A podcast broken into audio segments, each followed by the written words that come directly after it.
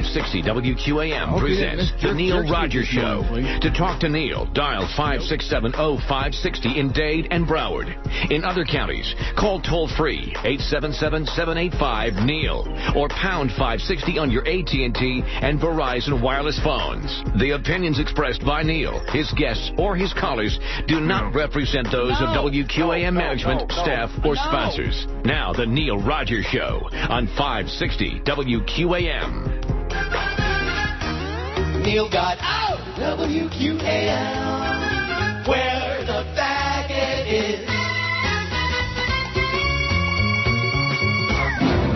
Have to take your daughters to see the new Jonas Brothers movie? Oh my god, the Jonas Brothers! You need the Jonas Brothers Movie Survival Kit. Each survival kit comes with a sleep mask so you don't have to watch, earplugs so you don't have to hear, and a cyanide capsule just in case the mask and plugs don't work. Oh my god, the Jonas Brothers! The Jonas Brothers Movie Survival Kit. You can make it. The film is only 76 minutes long. Oh my god, the Jonas Brothers! Give me those earplugs. Oh my god, the Jonas Brothers! And the cyanide. Oh my god, the Jonas Brothers! The Jonas Brothers 3D Concert Experience Survival Kit. It's too late for me. Save yourselves. Well, here we are. Uh, Today feels like Friday. I have no idea why. So if not, I'm not here tomorrow, it's because I think today's Friday. Uh oh.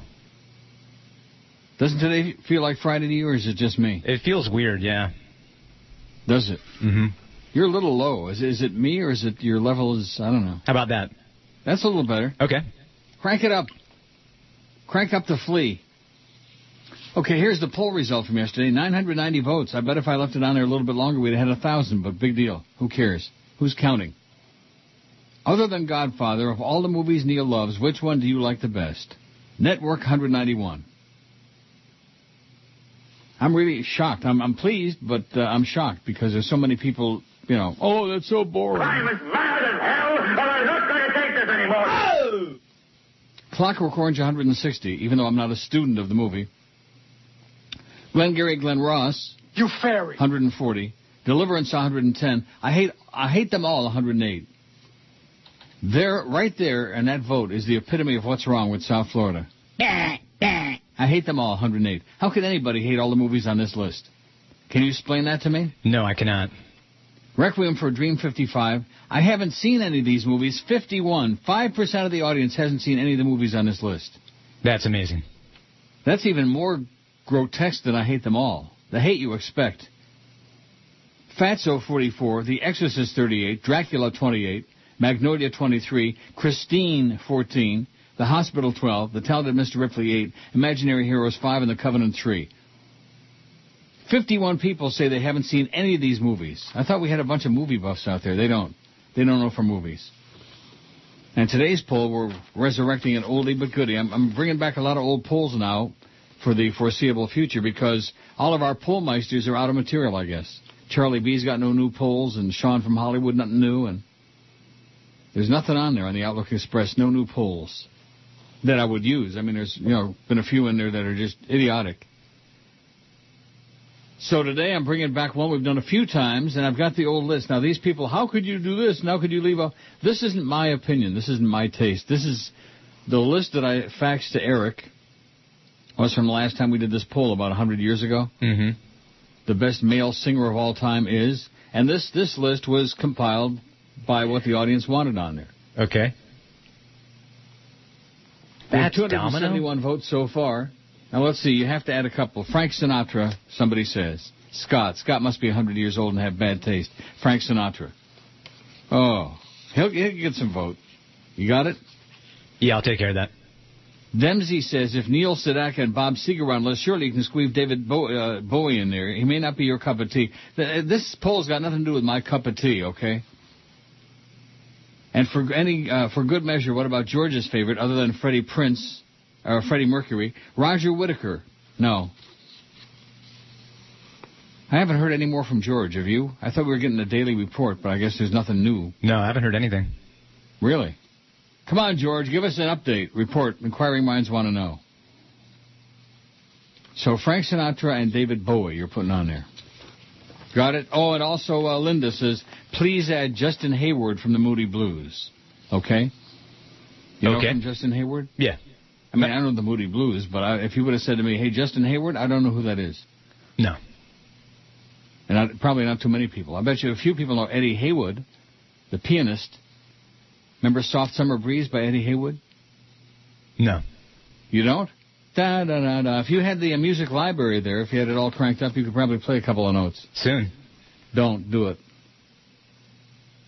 By the way, there's a word that's coming to mind. I had a really see. I can't talk to you off the air, and I don't want to call you and bug you off the air. But somebody sent me a really, really fascinating email yesterday afternoon about the uh, new rating system and about encoding and this and that, Mhm. and it raised some real questions in my mind. But nevertheless, we'll talk about it one day when we get our new studio toward the end of next week or whatever month it happens. That's right.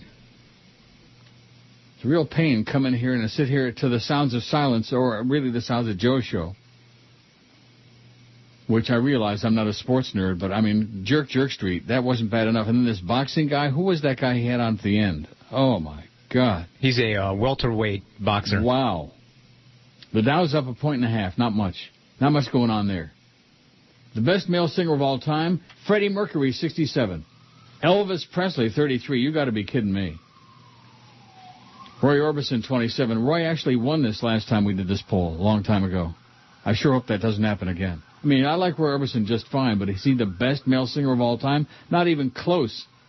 Marvin Gaye, 24. Elton John, 20. Johnny Mathis, 16. Jim Morrison, 16. Paul McCartney, 14. Billy Joel, 10. That's uh, an insomnia.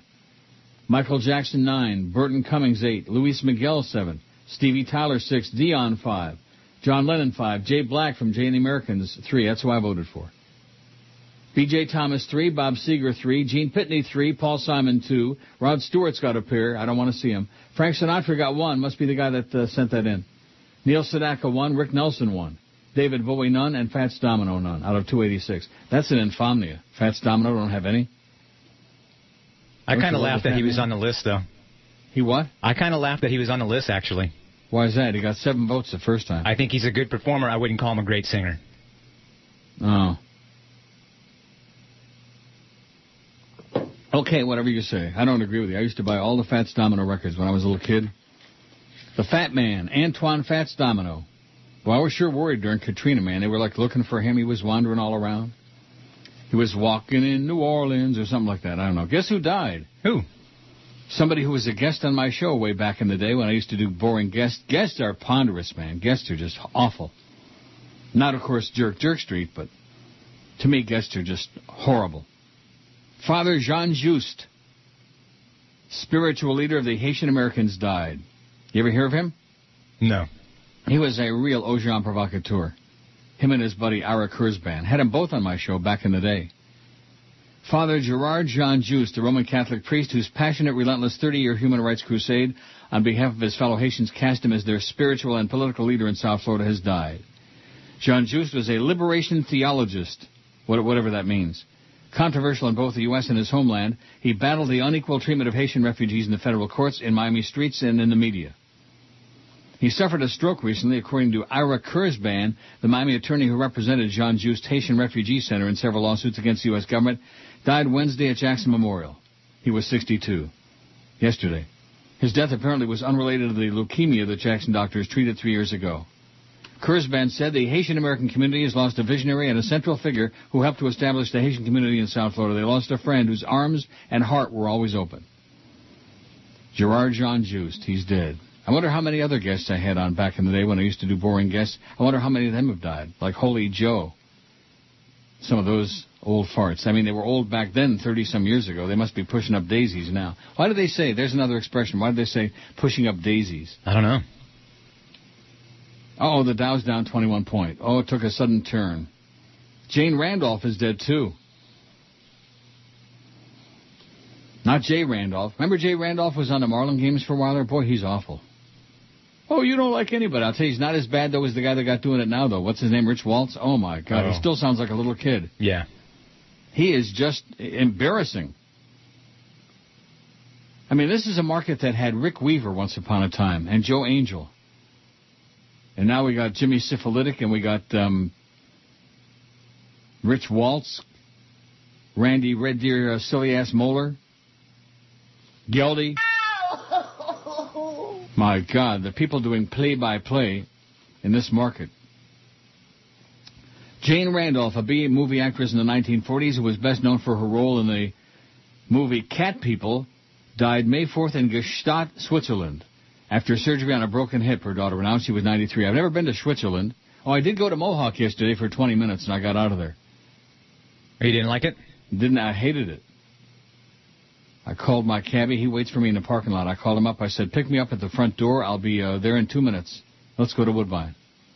And we did. I lost there too, but at least at least I knew what I was losing. You know what I mean? Mohawk. It's way out in the middle of nowhere. It's in it's in a place called Yenamsville, Campbellville, way way out on the 401. And it's like in farm country, and there's a bunch of old farmers there. At least there weren't any smelly uh, Chinaman. They didn't have the ethnic flavor of Woodbine. You know what I mean by ethnic flavor? Yes. The ethnic folks who come on the bus. But I would never go back there. It just, I mean, you know, it's a little place. I got a story about the psychology of slot machines going for broke. I'm going to get to that momentarily, and some of you might find it amusing, and some of you might not. I don't know if it's compelling or not. To be honest with you, I don't know from compelling anymore. I do know from what was that word I was using before? Oh, encoding. Mm-hmm. I want you to stop and think about that. Maybe I'll fax you this. Um, nah, I'll wait. Okay. I'll wait till the end of next week, and then we'll discuss it off the air. Jane Randolph is dead. Under contract to RKO Pictures in 1942, she was cast as Alice Moore, the young woman terrorized during a nocturnal swim in Cat People, the first of producer Val Lewton's horror films. I never heard of Val Lewton, and I never heard of the Cat People. Did you? And I never heard of Jane Randolph. Nope. The scene of her becoming trapped in an indoor swimming pool by an ominous feline creature whose eerie presence was suggested rather than revealed on screen is one of cinema's indelibly suspenseful scenes, Alan K. Rode, a writer and film historian, told The Times. Randolph reprised the character two years later in the 1944 sequel, Curse of the Cat People. Curses. She played vulnerable victims and conniving fatales with equal panache and a clutch of something and fantasy B pictures. Noir and fantasy. Oh boy. Between 19, one thing about movie, uh, so-called self-proclaimed movie experts, they're all pseudo-intellectual idiots, ass clowns. Don't you think? Yeah. And by the I watch a movie, I want to be entertained. I want to be amused, entertained, uh, you know, something. right. I don't watch it so I can critique it. Oh, uh, By the way, pushing up daisies was uh, first used in a book in, nine, in uh, 1842, and that's where pushing it comes from. Miss Daisy, yeah. Yeah, toes uh, facing the daisies or something like that was used in a book, and that's where the uh, phrase came from. Toes facing the daisies. Yep. Well, I sure hope they don't bury me face down. No, that'd be bad. I guess. Uh, it doesn't really make any difference, Right. though, does it? No, who cares? Anyway, she's a dead. This is abroad. Jane Randall. She did this, she did that. Three weeks after wrapping up her role as an insurance investigator in the 1948 film Abbott and Costello Meet Frankenstein, she married Jamie Del Amo. He would help develop the Del Amo Shopping Center on family land in Torrance, California. The company spent most of their time in Spain. Most recently, Randolph lived in a chalet in Switzerland, kept a home in L.A. Well, goody, uh, goody gumdrop. Never heard of her. But she's dead. That's a shame. That's really a shame. Poor Jane. How old? It doesn't say how old she was, did it? No, nowhere in the story did it say how old she was. Hmm. Not that anybody would care, because nobody except maybe a few old, old, really old farts. I mean, I'm ancient, and I don't know who the hell that is. 1013 at 560 WQAM. It's a Thursday. We got Big uh, Dog at 4. What, what's his name? Jim Mandich. 2 to 4, we got the uh, Big O. A lot of big things. Oh! Big O. Oh! Big Dog. Oh! And then uh, 7 o'clock, uh, it's, uh, what is it? Hurricane Hotline. Oh, no. Yeah, that's big. Big deal. 8 to 9 high school uh, gridiron report. And then at 9 Oh. o'clock, we got the Magic at the Cavs. And we got NBA hoops at 9. You into that? No, I already asked you. I'm not either. Neil Rogers God. Absolutely.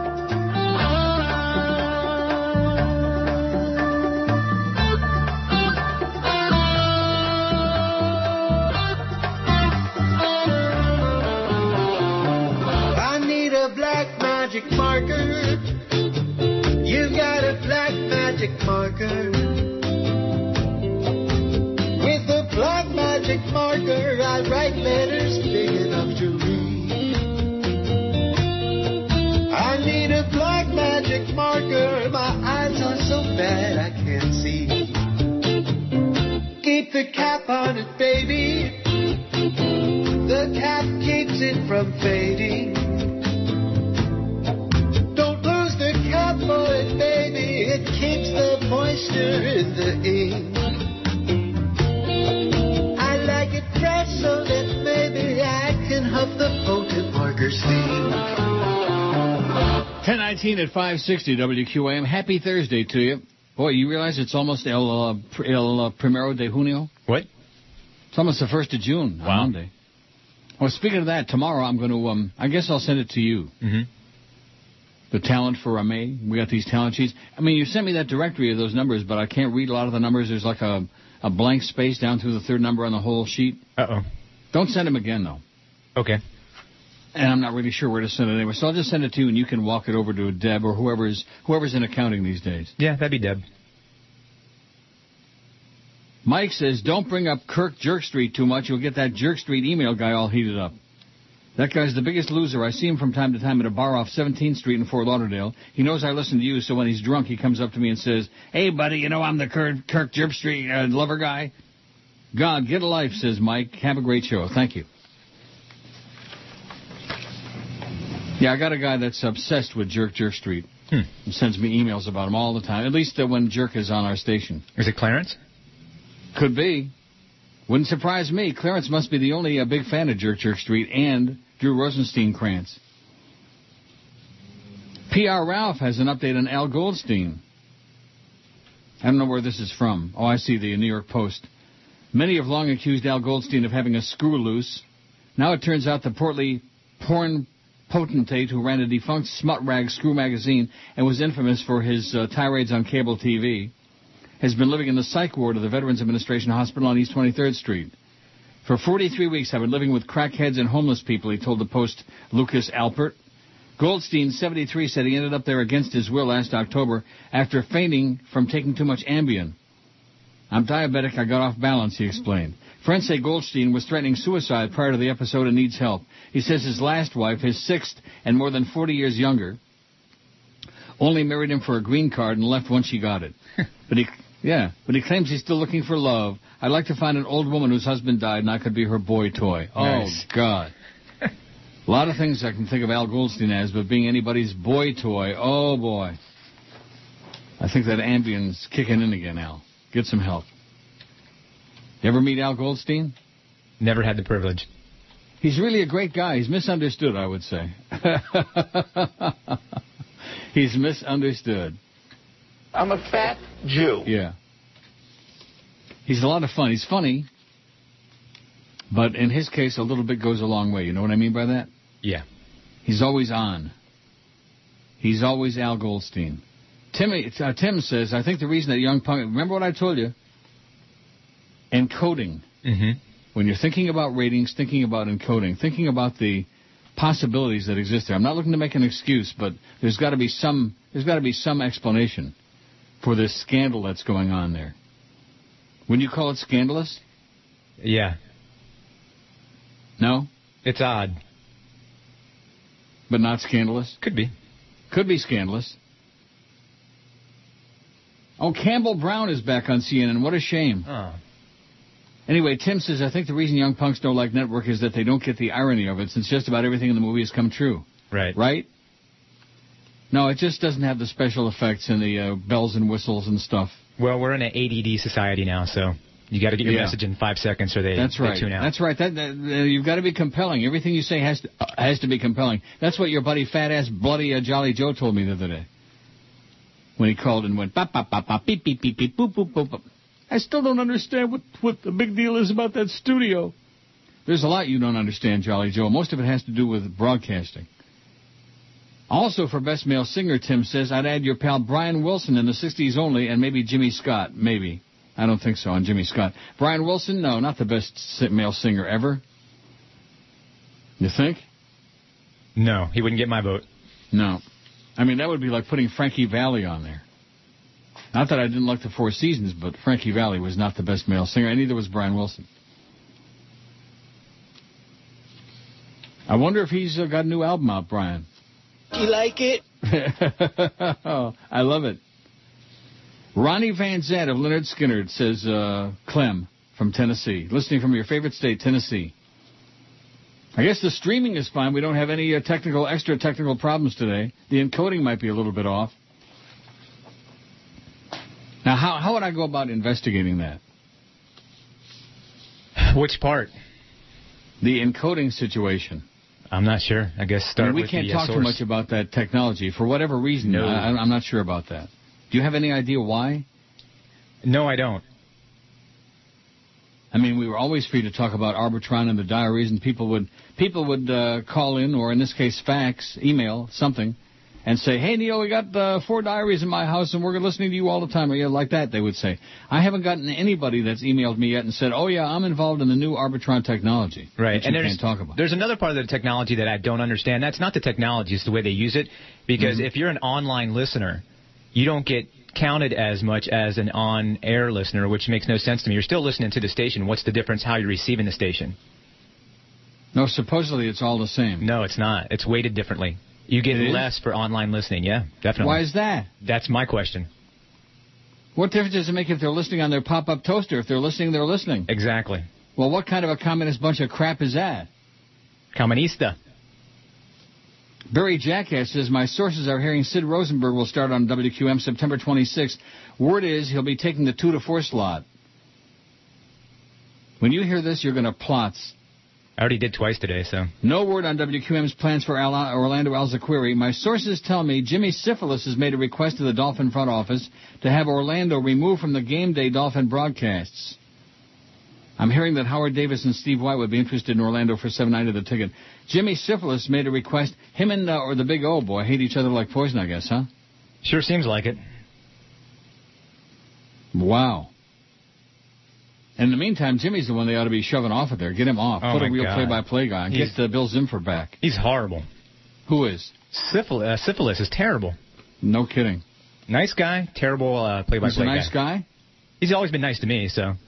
He was to me two years, a hundred years ago, till he turned on me, till he became a famous broadcaster, till he became a right-wing ultra-Nazi broadcaster on Cheap Channel. So anyway, the award is that Toast is your uh, contact over there. I know Toast, but he's not my contact. Oh, I'm How not going to give up my source, you know? how about Frittata? I know Omelet. What? I know Omelet. Yeah, and He's like up in Connecticut or something like that now. he's your source. No, he's not my source. Omelet is Flea's source. See, Johnny Dolan, if he don't uh, stop make, making those fake uh, emails with Paul Castronova's um, signature on them, he's going to get himself in deep crap over there. You can be sure of that. Because one thing about Cheap Channel, from what I hear, and you worked for them, is they don't uh, they don't put up with a lot of crap.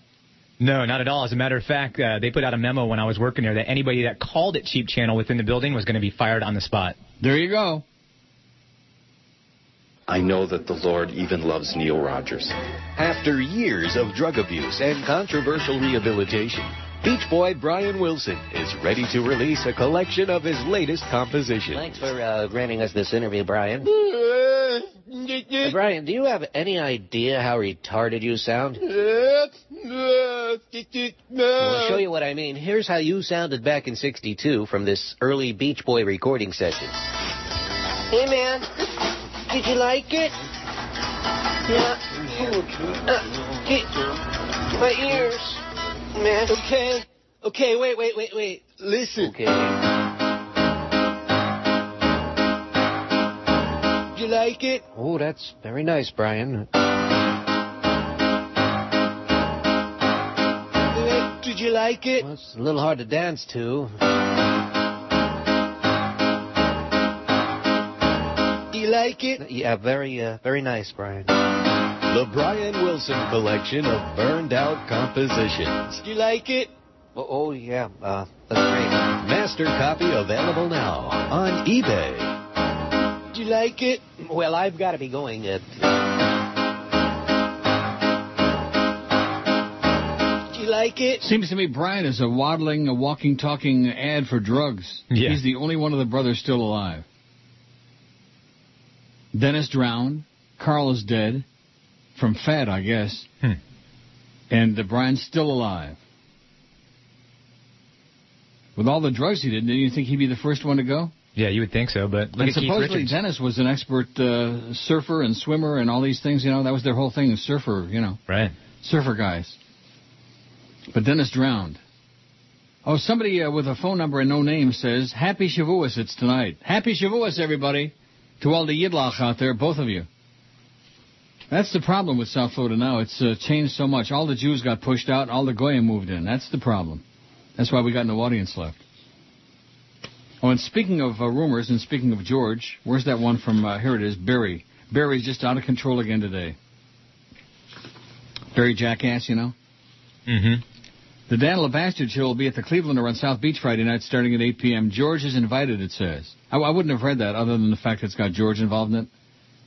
Word is Howard Davis and Steve White are looking to see if George can fill a similar role in the morning to what Mark Hock Hockman does on the Dan LeBastard show. Hmm. Executive producer and creative force behind the show. This must be from the real Mark uh, Hock Hockman because that's all they talk about is over across the street. They want to see what chemistry George has with the others and if it can be translated on air. Wow. So that's tomorrow night at the Clevelander on South Beach. George is going to be uh, joining a bunch of uh, goofballs from across the street. Yeah, they dumped Good luck, about George. they dumped about forty million dollars into the Clevelander. They just redid it. And It's nice. you know that used to be like um, a real dump. Yeah, it's nice now. Forty Hank million used to later. hang out there all the time at the Clevelander, didn't he? That was one of his sponsors, the Clevelander on, on South Beach. Really? Back in the days when they had all those ACLFs and all the all the old yentas used to sit out there on the sidewalk in the lawn chairs, kind of like in Requiem for a Dream. Mm-hmm. Oh, hi, Harry. Here's Harry. Hi, Harry. Isn't that sad? Yeah. But that's what South Beach used to be before they uh, brought all the uh, Art Deco in and then all the clubs. Oh yeah, you could see the scenes from Scarface. Yeah. Tim says, forgot to mention if you like the talented Mr. Ripley, you may want to check out the five original novels by Patricia Highsmith. Talented Mr. Ripley was first. Sardonic, very smart and hilarious. I don't read books. I don't have time to read books. Do you read books? Yeah, I do. I used to read a lot. I don't read anymore. And there's some people out there saying, oh, well, it shows. It shows. You need to do more reading. Be more well-rounded, Rogers. Yeah, screw you. And did you know another one of the books in the series it says was made into a movie? Yeah. The best one, it said there were actually a few, but the best one starred John Malkovich. Ooh. I couldn't believe it either, but Ripley's Game was quite good. Not as faggy as the first one, but it took place in Italy and it was fantastic. And uh, Tim says I liked it anyway. Check it out. Ripley's Game. I watched Oh, a pretty okay. good movie last night called Donkey Punch. Never, never heard of it. It's like an independent British film. It was actually really good. Donkey Munch? Donkey Punch. Oh yeah. And what's it about? Well, I don't want to give away the whole plot, but basically these guys, uh, a couple of girls and guys go on a boat and then uh, horror ensues. Horror. Yeah. It's a horror movie, Not really a horror movie, but uh, there's some violent scenes in it for sure. but there's some horrors in it. There's horrors in it for sure. Mark says, don't know if anybody said it yet, but what about David Clayton Thomas of Blood, Sweat, and Tears? Sure, for the list, David Clayton Thomas. Get him on there, please. Best male singer of all time. Here's some goofball again with uh, initials and a, and a number. Not even a phone number, just initials. Can't you people, I mean, I mean, I know it, it's asking a lot, but can't you just make up a phony name like Ed or Sam or Sal or Moishi, something? Or Vince, like ShamWow Vince? It just it just would add like a more personal touch as opposed to saying, well, here's one from DP9146, you know, which is what this one is. Am I right? Yeah. Oh, wait, wait till I find. Let me find the one about the uh, phone calls. I'll Okay. find that. Give me a shtuch. Oh, when are the calls coming back? You said you if you could. Well, we can't. Not yet. At the present time, we don't. Uh, we are technologically uh, handicapped. We've got lots. Oh, here it is. I'll get back to the other one in a second. Mark, Matt in Miami says, I heard you say the other day you couldn't wait to take phone calls. Oh, you couldn't take phone calls if you wanted to. How much longer do we, the listeners, have to wait? How much longer do we have to wait? Isn't that priceless? we will all be dead one day.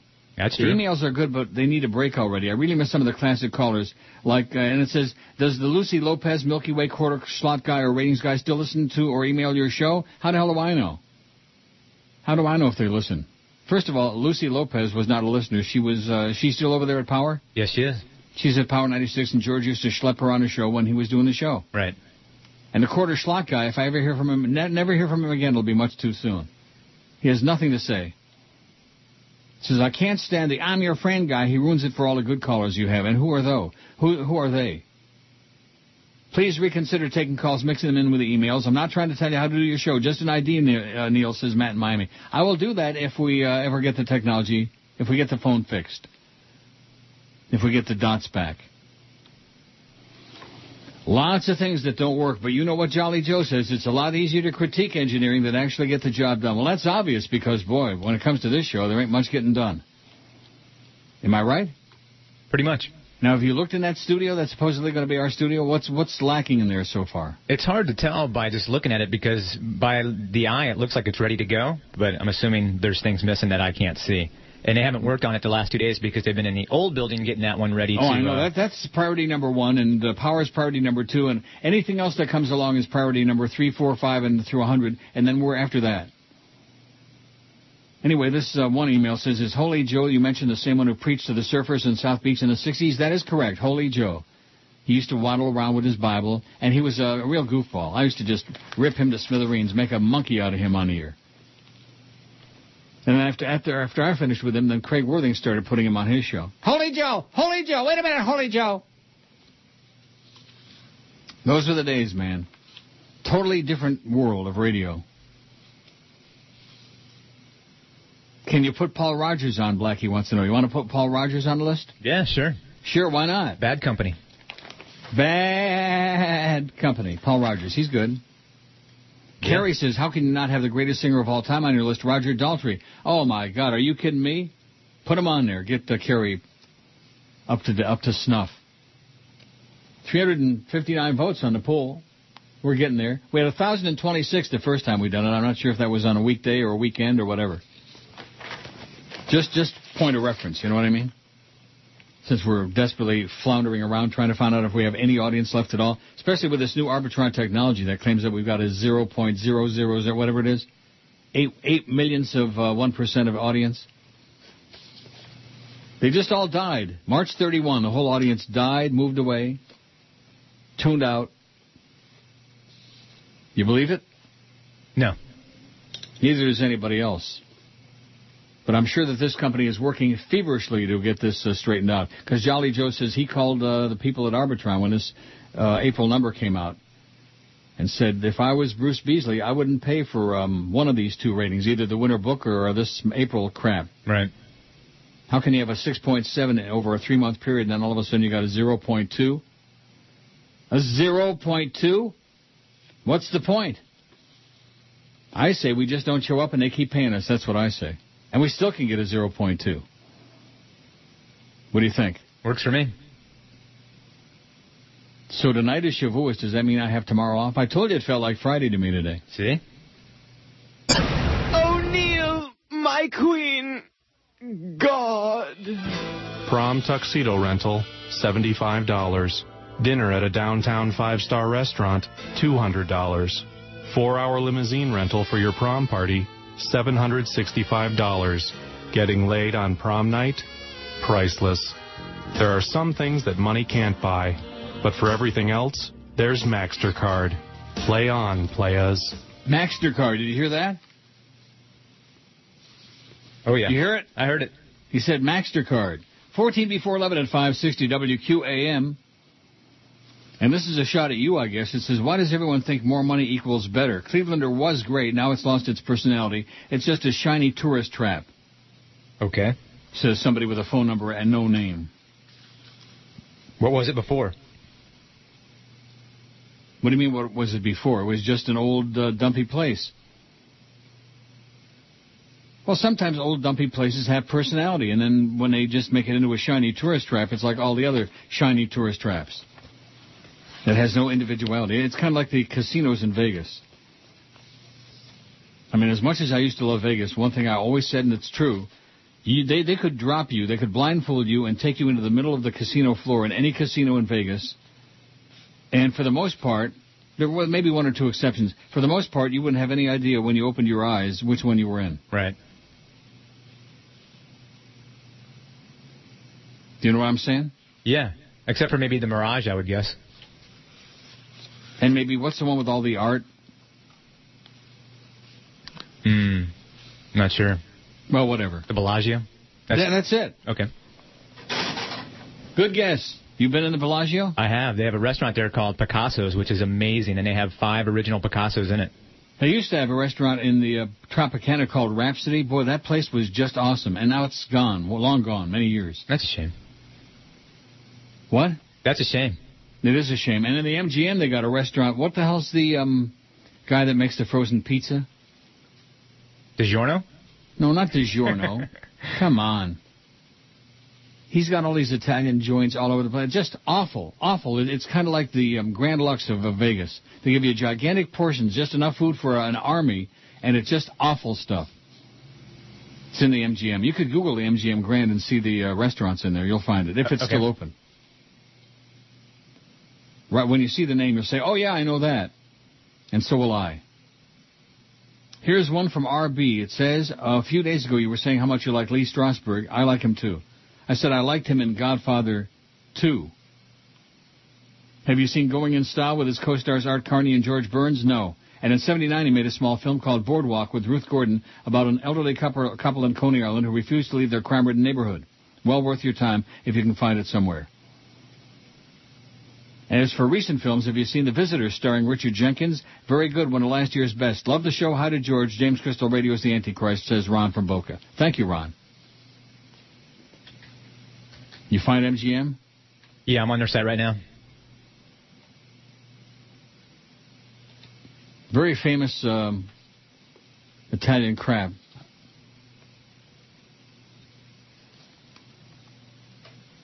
If the money's on the table, they'll know I have a partner. Oh, I know I have a partner. He was good. That kid's name was Moe Greene. This was a great man, man of vision and guts, and there isn't even a plaque or a signpost or a statue of him in that town. Wow. Someone put a bullet through his eye. No one knows who gave the order. When I heard it, wasn't angry. I knew Moe. I knew he was headstrong, talking loud, saying stupid things. So when he turned up dead, I let it go. And I said to myself, this is the business we've chosen. I didn't ask who gave the order because it had nothing to do with, With business. He was great. The only restaurants I see that I recognize at the MGM are the Rainforest Cafe and Emeril's. So maybe it's gone. Emeril Lagasse? Yeah, he's got a place in the MGM. Maybe that's the one I'm thinking of. Although he doesn't make uh, frozen pizza. Not that I know of. No, well, it wasn't Emeril's. Well, Wolfgang it's Puck? long gone, and probably for good reason too. Maybe Wolfgang Puck? Well, that that's it. Very Okay. good. Yeah, it's not guess. there. It's not there anymore. Wolfgang Schmuck. Boy, oh boy, was that an awful place. There used to be one over at the uh, Sawgrass. Really, Wolfgang Schmuck? Mm-hmm. Huge, huge portions and really, really bad food. I mean, when they would bring out the plate with the pasta or whatever you ordered, it would just, you look at it and think, oh, brother, even a fat pig like me, I can't even begin to attack this. How do you attack the meal at the uh, Wolfgang Schmuck? From behind? See, this idea of bringing gigantic portions of, of of crap, I'm offended by that. I don't like that. I want I want a medium portion, like like in Italy, when you order pasta, they bring you a small bowl of pasta, and usually the Italians eat it as an appetizer, as a first course. Then they eat their meat or fish or whatever, as opposed to like bringing a big tub, like like you could fill a bathtub with it. What kind of a disgusting pig needs to eat that much? Oishmoy Jew says Florida is mostly Protestant. This is uh, almost interesting. It's, I wouldn't say it's compelling, but it's fairly interesting. But Roman Catholicism is the single largest denomination in Florida. There's also, it says, a sizable Jewish community located mainly in South Florida. Oh, yeah. Florida's current religious affiliations are shown in the table below. 40% Protestant, of which 9% are Baptist, 6% Methodist, 3% Pentecostal, 26% Roman Catholic, 3% Jewish, other religions 3%, non-religious 16%. Maybe that's what happened. Maybe they shoved all the atheists and agnostics out of Florida. That's why we have no audience left. Because our audience is mostly a bunch of heathens. Am I right? Sure. Yeah.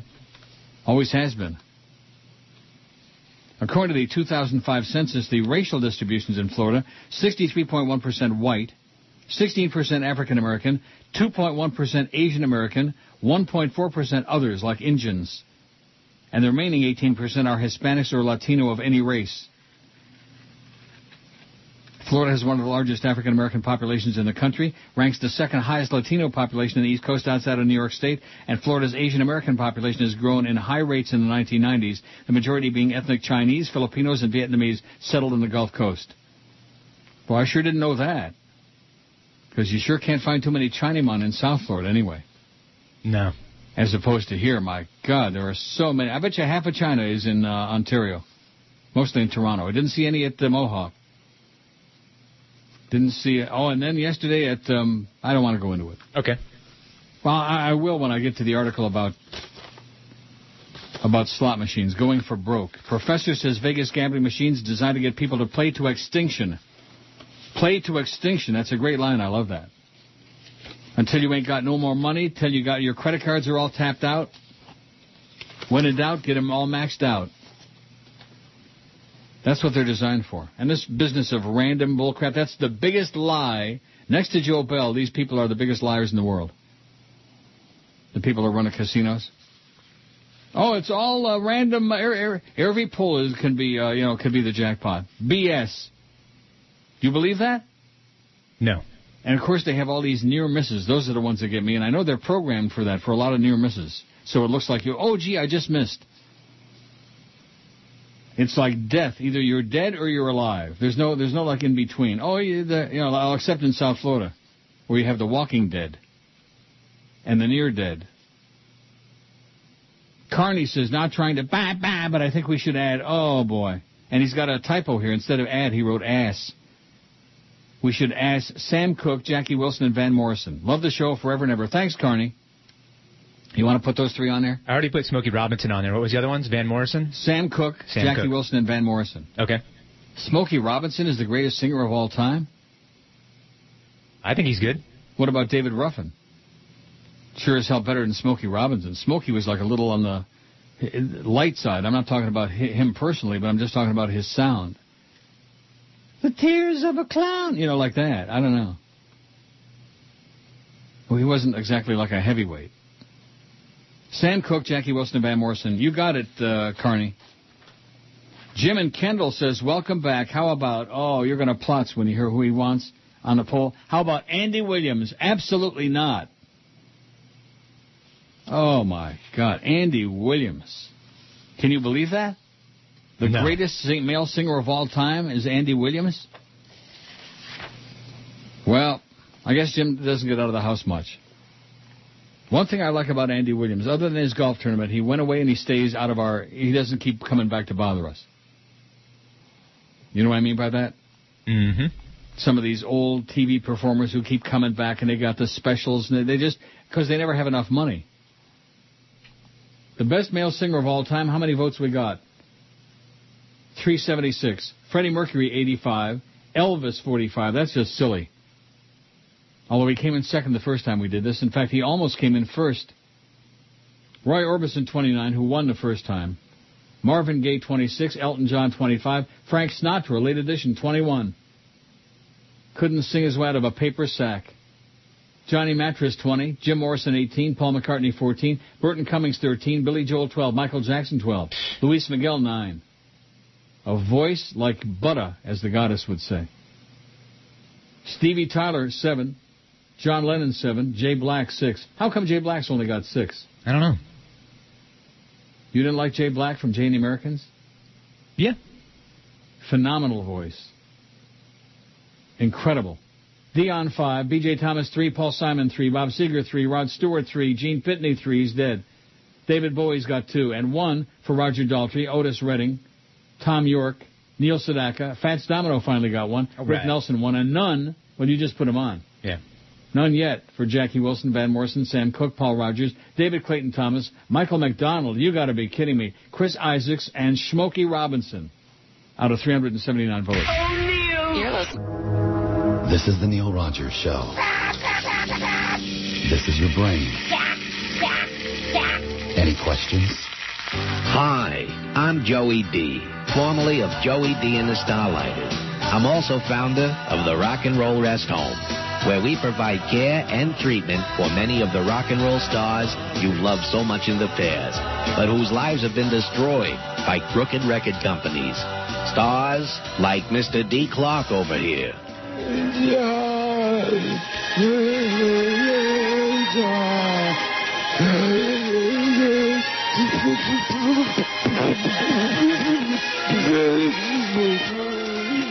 You can plainly see why we need your help. Over here we have Danny Lupitas, who sang rhythm for the Gavons. Every now and then I try to help him out. It's okay, Danny. It's okay. Calm down. I will help you. I wonder why I love you like I do. Please show your support by sending your checks to 442 Glenwood Avenue in Surf City. Our email address is brunswick.swan. For more information, just call Beechwood 4 5789. Thank you. 1102 at 560 WQAM. Michael says, Love your show. Best talk radio ever. Hmm. Boy, it must be compelling, huh? must be. Working from home and listening online. And then he says, he was doing great till he got to this. What about Kurt Elling? Great set of pipes. Who? Mike is listening in Palmetto, just south of St. Pete. Yeah. Kurt Elling. I looked him up. I Googled him. He's a, a jazz singer. So Oh. that, you know. No thanks. You know, you played that Joey Dean of Starlighters, uh, useless trivia. You know who played guitar for him? No. Jimi Hendrix.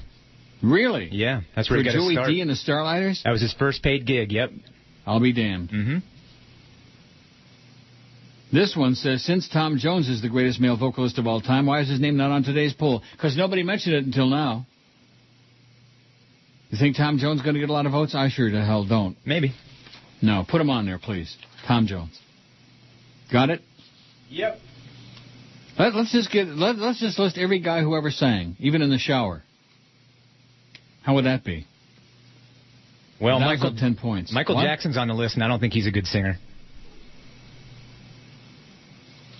You don't think Michael Jackson is a good singer? Maybe when he was a kid. Yeah, when he was in with the Jackson Five. Yeah. How could anybody say that? I'm not a fan. Even though it very well could be true, but I mean, I'll take Marvin Gaye over Michael Jackson. oh well, me too.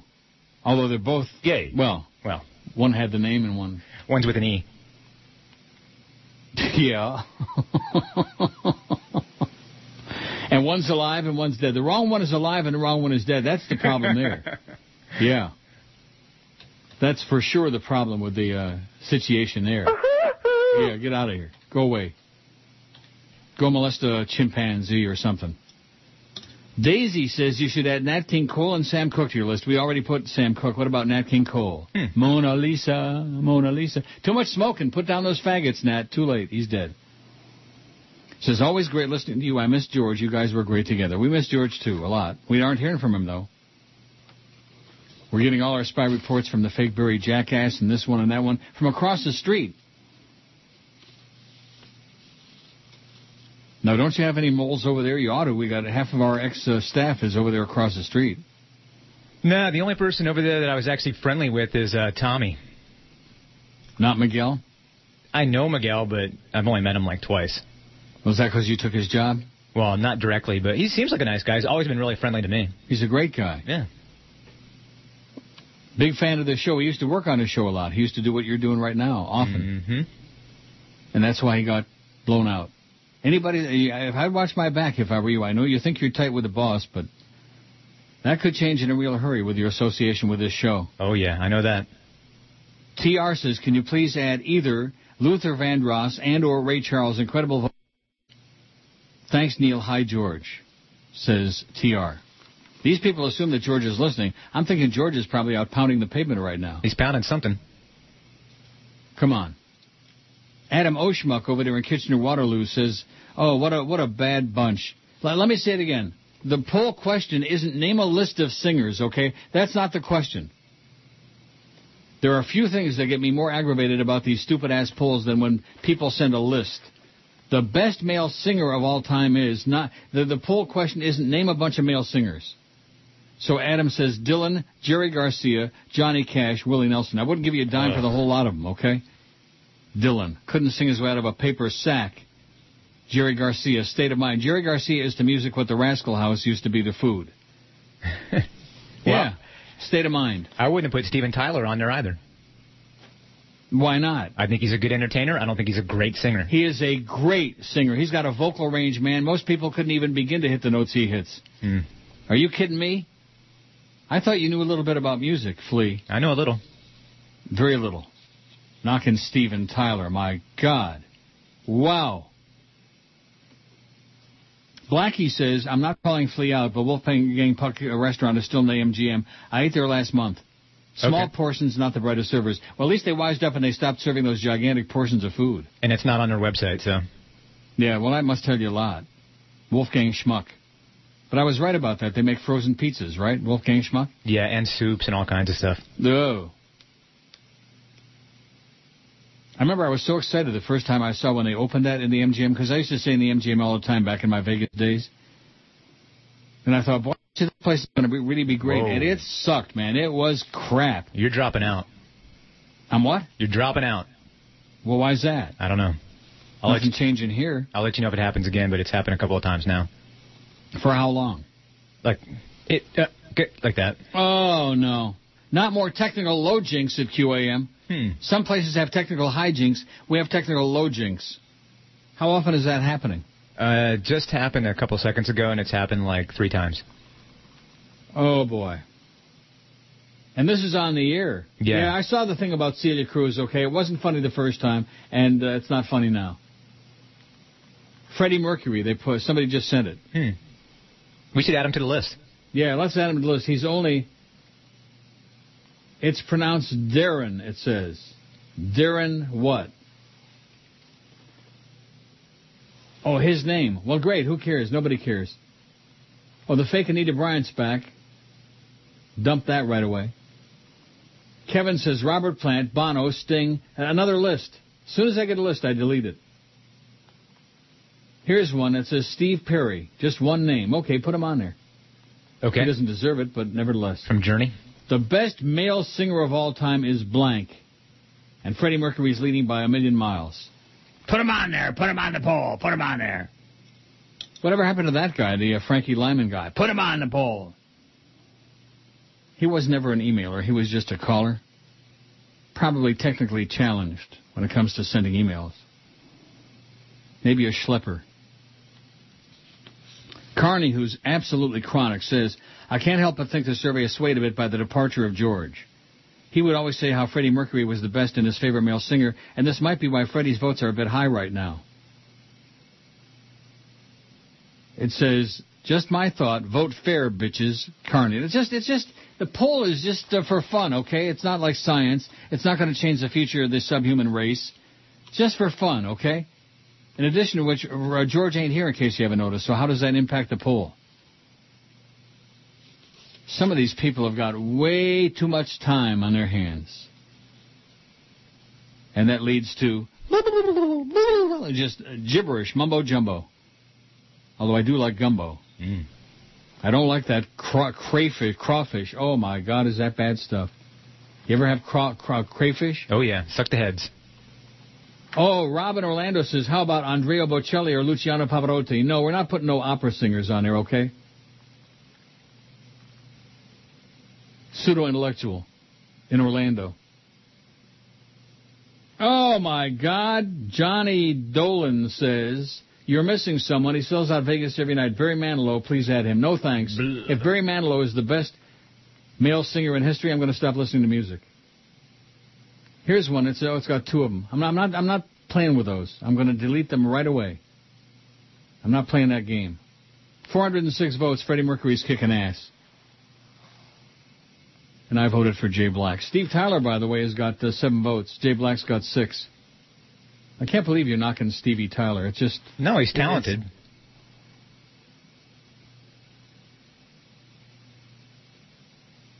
yeah. He's just not the best singer of all time. I didn't say I didn't vote for him. I voted for Jay Black, but he's a great singer. Let me say it again. Steve Tyler is a great singer. A lot of people don't like Aerosmith for some reason. I don't know why. Are you sure? Positive. Because we've done these kind of polls a million times over the years, and they say, "Oh no, Aerosmith sucks." Well, we do look the best group, you know. They're playing here soon with ZZ Top. Well, I dare you, to, I, I challenge you to walk up to Steve Tyler and say, "You couldn't sing your way out of a paper bag," and see how far he sticks his tongue down your throat. Oh, Neil, Neil Rogers. Ah.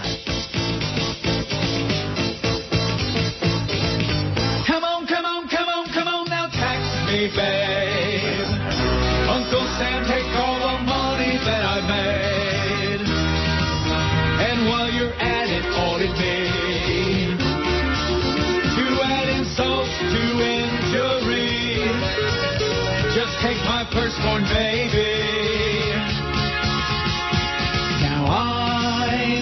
I'm taking deductions out the old yin yang. I'm gonna find some tax loopholes just to make those weasels piss the IRS.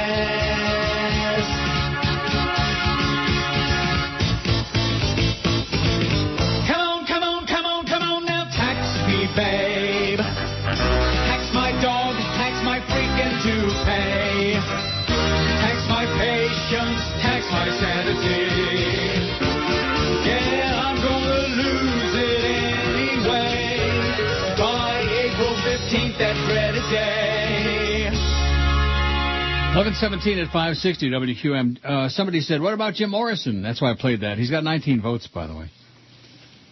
There's nothing worse than people too lazy to look at the poll and see the list we got on there and, and, and send somebody that's already on there. Right. But then again, that's the audience, you know. Here's one from Rick who says, you don't have fellow Rochesterian Lou Gramm on the poll. Never heard of him. Lou Gramm? Lou Gramm, did you? Yeah. Who's that? Lou Gramm? Wasn't he part of like the uh, Digital Underground? No, that's Lou Reed. Wait, Lou Gramm, he's the singer from Foreigner. He is? Yeah. I love Foreigner. I think that's Lou Gramm, right? I don't know. You're, you're asking me? I'll look it up. Yeah, Google it. Lou Gramm, G-R-A-M-M.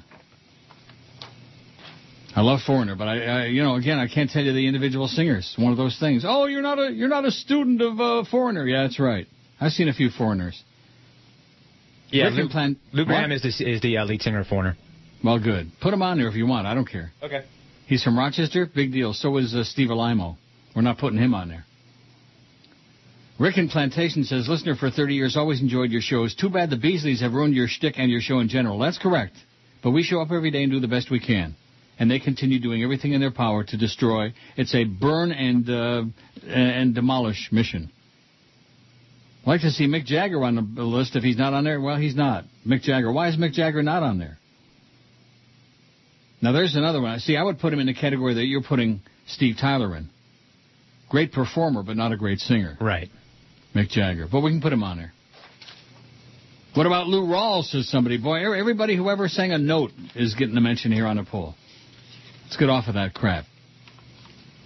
Castro's daughter says Cuba to reinstate sex changes. How do you like that? Oh my gosh. Cuba re- will reinstate sex change operations previously banned on the island, President Raul Castro's daughter Mariela said yesterday. The health ministry authorized the operations last year, but none has been performed since it was unclear when the surgeries would begin. Mariela Castro, a sexologist and gay rights advocate, announced the return of sex change procedures and comments aired on state TV. She runs the Center for Sex Education, which prepares transsexuals for sex change operations, and has identified 19 transsexuals deemed ready to undergo the procedure. Castro also said she backs efforts to allow lesbians to be artificially inseminated, a procedure currently barred. Increíble. The first successful sex change operation was performed on the island in 1988, but subsequent procedures were prohibited, Mariela Castro told an international congress on assisted reproduction meeting in Havana. Some Cubans protested the decision last year to allow the operations, either because of general opposition to the procedure or for its high costs for a developing country with economic problems. The government would bear the cost of operations because Cuba has universal health care. Any takers out there? Anybody? Any of you guys want to become a woman? What do you think? No. Boy, I guess you missed Jerk Jerk Street this morning. I caught a little bit. Did you? Mm-hmm. Oh, no wonder you sound down. So I guess this, I mean, it's only the, what's the date today? The 28th of May? Yeah. El 28 de Mayo? I mean, it's not anywhere near football season, and these people are just obsessed with that wall of football. Are you thinking about football now? Right now, I'm thinking about something to eat. Well, they'll be in soon, 15th Street Fisheries. This is the hour, by the way. I'm glad you mentioned that. This be the hour. That'll sell out fast. No, that always does. It's one of the most popular ones. Uh, Detroit beat Chicago in overtime last night, two to one. That's a bad, bad piece of news. That means that series is over. Both series are over. Same crap again. Pittsburgh and Detroit. Yeah, rematch. That's weird. Oh, sad. So sad. Let's get hockey intensive. What do you say? No. I don't hear anything about that on our sports nerd shows. No, no Sid the Kid talk at all. Stanley Cup Finals coming up. Penguins and Red Wings. And we're talking about football on the 28th of May. Well, that's because in town there's no interest in hockey, No. including the Panthers. This is that article about slots. Going for broke. Thanks, Will, for sending this, by the way. Professor says uh, says gambling machines are designed to get people to play to extinction. Natasha Shull recalls how in the late 1990s she began observing people in Vegas transfixed for hours at video poker and slot machines. What, she wondered, kept them going to machines until they lost all they had to lose.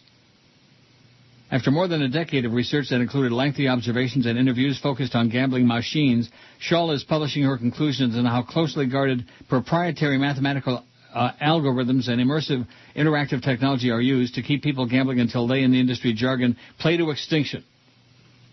Now an assistant professor at MIT's program in Science, Technology, and Society, Shull believes her research underscores just how addictive today's sophisticated gambling machines have become, something to consider when states are increasingly looking to legalize gambling as a revenue source, often by allowing video poker or slot machines in bars, horse tracks, or other locations. Like Mohawk. You don't want to go to Mohawk. Sucks. Indeed, estimates indicate that a large majority of the revenue from the U.S. gambling industry, reported as $92.3 billion in 2007 by the American Gaming Association, comes from such slot machines, man. Gotta find you a good machine. I see Vegas as kind of a laboratory where experiments are going on between people and machines, says Shull, a cultural anthropologist whose book on gambling, Mach No Zone, Oh, a machine zone. I see there. Mach no zone. I like that better. Machine zone. Technology design and gambling addiction in Vegas. See, this is chopped off on the right hand edge. Mm-hmm. I know it's unusual. It's scheduled to be published by Princeton University Press in 2010. Mach no zone. In the zone, it says, key to understanding Shull's conclusions is what she calls the zone, a dissociative state or trance in which players lose a sense of time, space, and physical embodiment, consumed totally by the spinning number symbols or electronic card hands before their eyes. Because gambling machines don't require social interaction as in the case of table games, such as uh, poker, they let people get into and stay in a state that is not dissimilar to but far more in- intense than watching TV.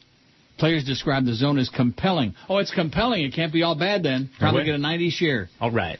Mesmerizing condition of intense concentration and almost out of body experience. Heavy machine gamblers come to crave this state, says Shaw. There's a wrong-headed notion that gambling addicts are motivated by the idea of winning, Shaw says. While that may be part of the initial hook, the allure of winning soon fades.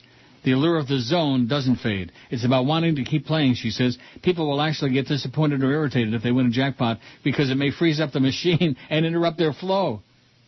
Then they have to sit there until they lose it. Walking away with the jackpot is not an option in their state of mind. How do you like that? Hmm. I'll finish this after the break. Because uh, it just said it's compelling. Didn't it say that? It was very compelling. If it's compelling, we ought to get like an 88 share with it. Floridians, dumb as dirt. Dude, man, nobody likes to get up in the morning. But let's face it, party all night, sleep all day makes Johnny one unemployed convenience store worker. That's why you need the rock and roll alarm clock. No wimpy beep beeps here, just gut wrenching, high decibel screams from today's top rock artists. You'll awake to Bruce Springsteen and Joe Cocker. Chris Robinson from the Black Crowes. And for the true comatose snooze hound, there's the Who alarm.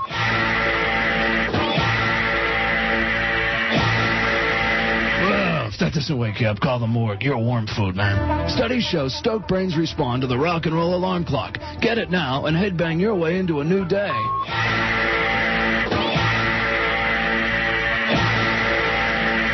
It's 11:30 at 560 WQAM.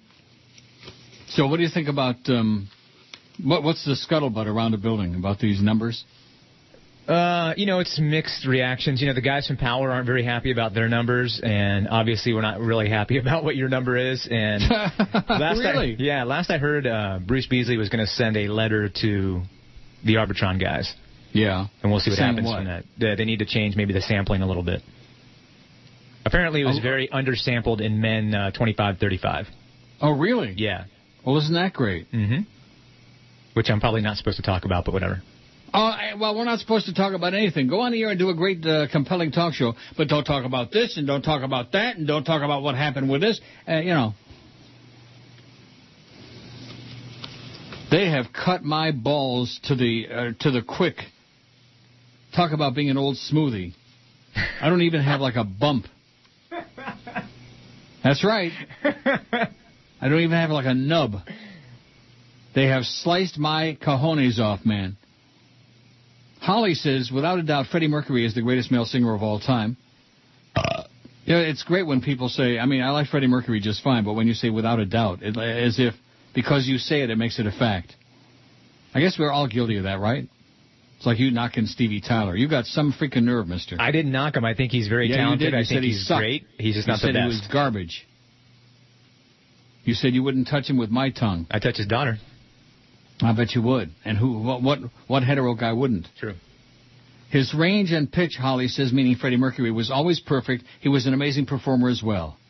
There's someone on the horizon, I believe, will someday be on the list of greatest male singers of all time. Oh, by the way, Luis Miguel's already on there. For people aren't, they're too lazy to look at the list. I love Luis Miguel.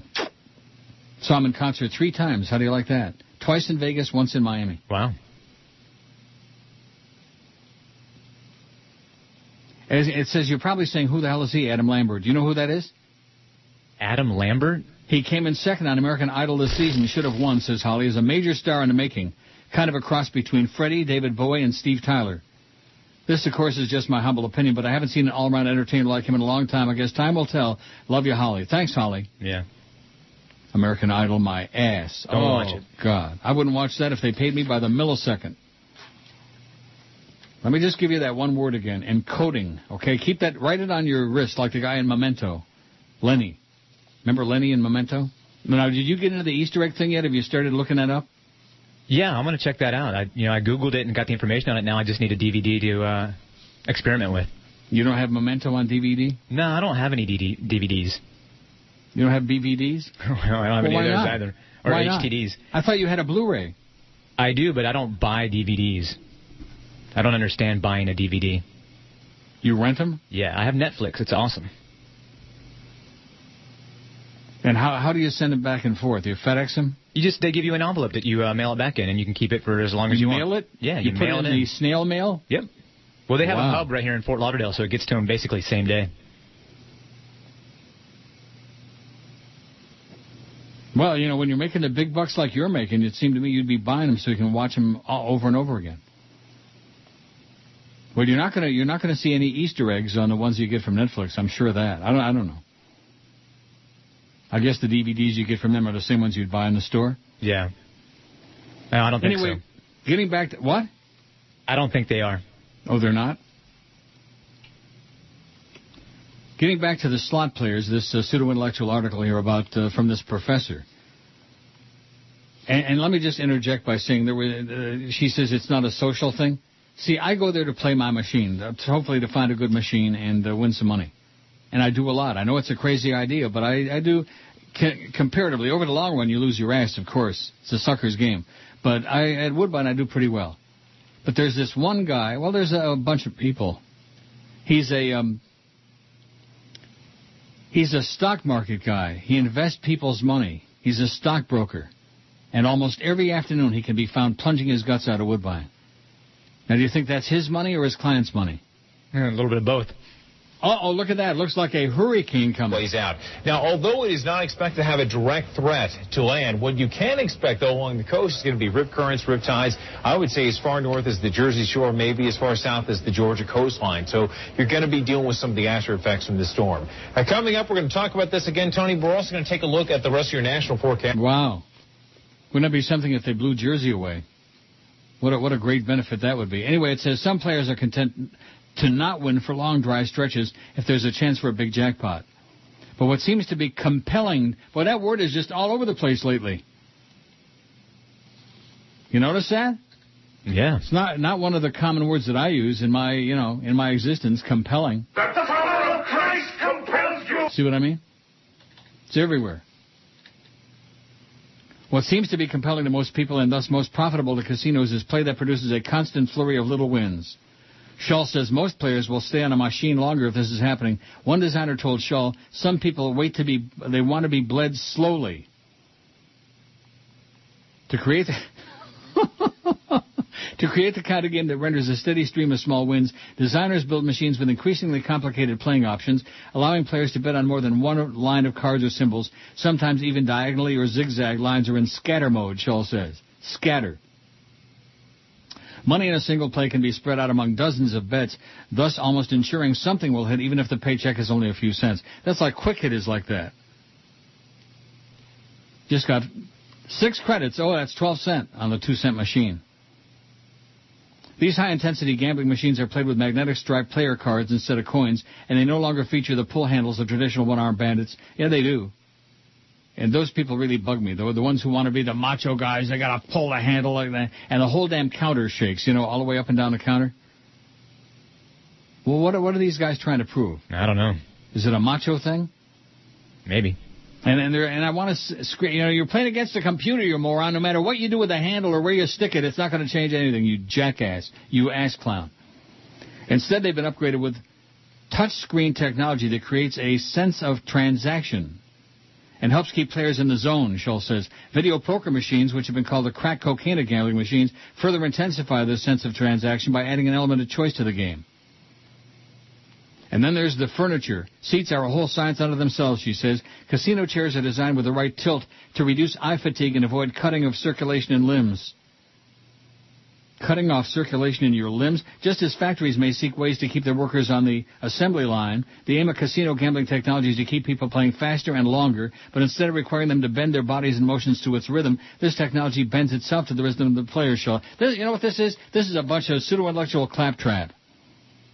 All the professors and all the studies and all the BS and all the pseudo-intellectual garbage. Shaw says casinos soon will have. How'd you like to have a million dollars for every stupid study like this? You know what I mean? All these studies. Oh, I'll take it. Shaw says casinos soon will have machines that are the equivalent of a shell in which different games with different payout patterns and symbols can be quickly downloaded from an online server to more closely match the player demographic information that casinos routinely collect. If you have a certain demographic coming in on a Sunday morning that likes a certain kind of game, you'll be able to adjust your game offerings with a press of a button, she says. To write Machine Zone, she interviewed players and Machine Zone, not Mach uh, Schnell, whatever I said before. She interviewed players and game designers and spent hours observing machine playing casinos, grocery stores, and gas stations. She also spent time in an outpatient gambling addiction clinic and interned with an experimental drug trial for poker addicts. She attended trade shows where game manufacturers freely discussed how to increase what they call time on device. By the way, our time spent listening is almost almost you know that's one thing in over the years, over all these years with the diaries, time spent listening on the show has always been fabulous. Always been very, very good. Right. Now it's like about four seconds. I guess we're just not compelling enough for the audience. Four seconds and they're gone. Oh, we don't want to hear that crap again, that old fag. Shell emphasizes that the gambling industry's intent is very simply to generate revenues. Uh, she says, I don't think the designers are sitting around saying, let's addict people. She insists she's not anti-gambling, but Shell believes that any community considering slots or video poker should know how the technology works and how it affects human behavior. In other words, most of you are going to lose your ass. It's a losing proposition. It's not a way to make a living. And the people who sit around like the the stockbroker guy. Bop, bop, bop, bop, bop. Oh, I think it's going into a negative uh, mode now, and I only played one. I missed the spin, and bop, bop, bop, bop. He doesn't shut up for a second. So you got a headache, not just from the fact that you're losing your ass and because it's really busy and you're stuck on a dead machine and you can't get off and get on another machine, but because this guy, pop, pop, pop, pop, pop, pop, pop, he, he thinks that everybody comes there to watch him play his machine. Loud. Oh, geez, uh, I keep getting two sevens and the other one's, uh, blah, blah, blah, you know. He's got to announce it to the whole uh, casino. You think anybody cares? No. Do you care? Nope. No, you're not a casino guy. I like casinos. I don't play the slots. Oh, you like what? What blackjack? Blackjack, yeah. I used to do well at blackjack, but then every time they kept changing the damn uh, dealer, uh, and lose you, all of a sudden they'd Oh, get yeah. blackjack like 600 times in a row, and I'd start getting a little bit suspicious. You Yeah, know? you change dealers, I'm out, and I usually don't start with an Asian dealer either. Really? Yeah, they kill you me. You got something against Asians now? You better watch it, Mister. I love them, but they kill me on the blackjack table. Why is that? I don't know. It's weird.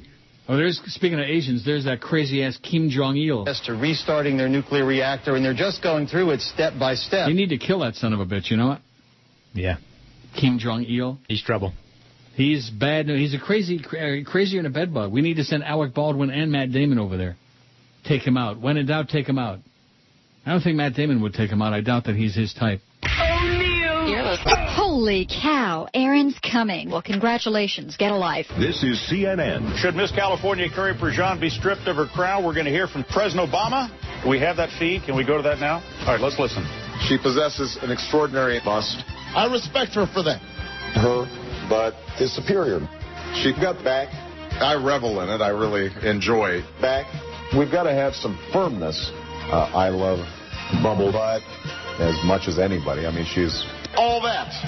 President Obama, out of control. Uh, I love Big butts. We'll be right back. CNN. Breaking news.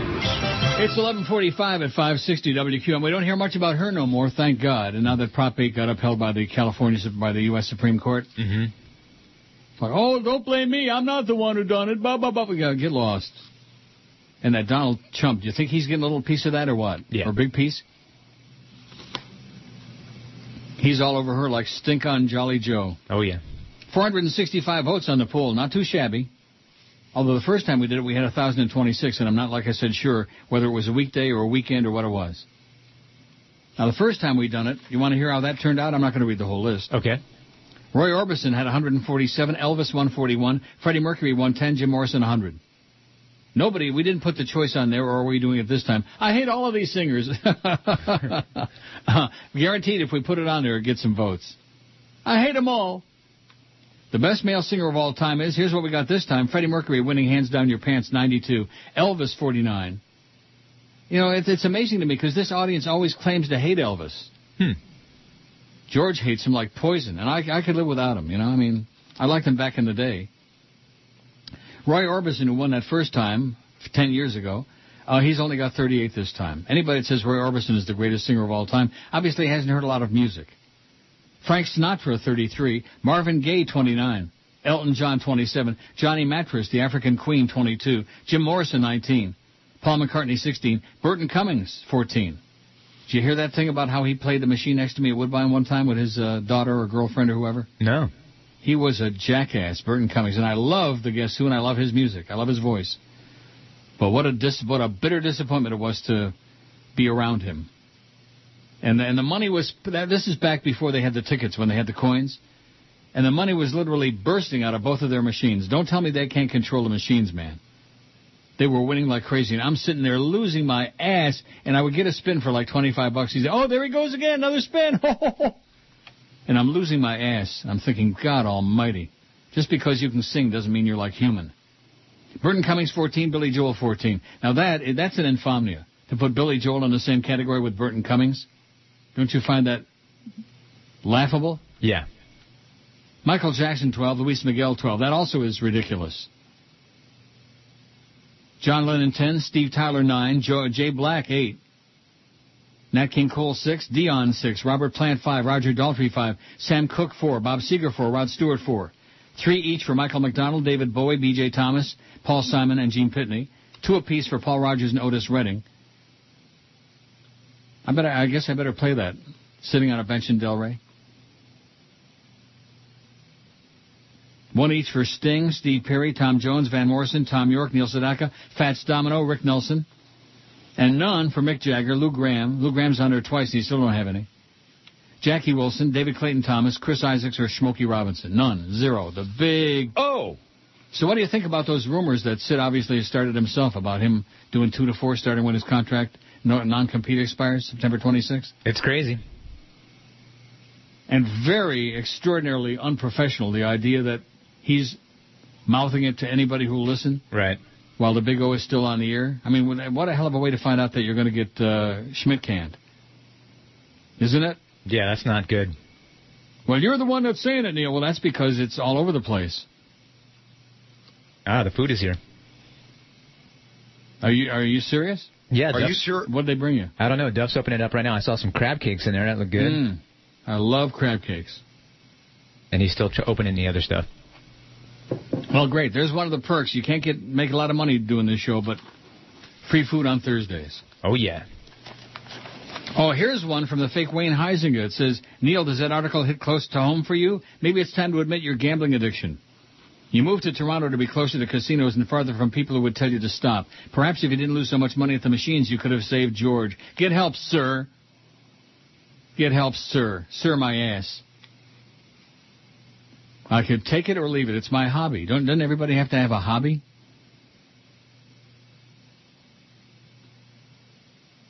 Let me ask it again. Doesn't everybody have to have a hobby? I have a hobby right now. Eating, yeah, I know. Mm, asparagus. I'm sorry to interrupt your lunch. Excuse That's me. okay. I'll let it slide this time. But don't do it again.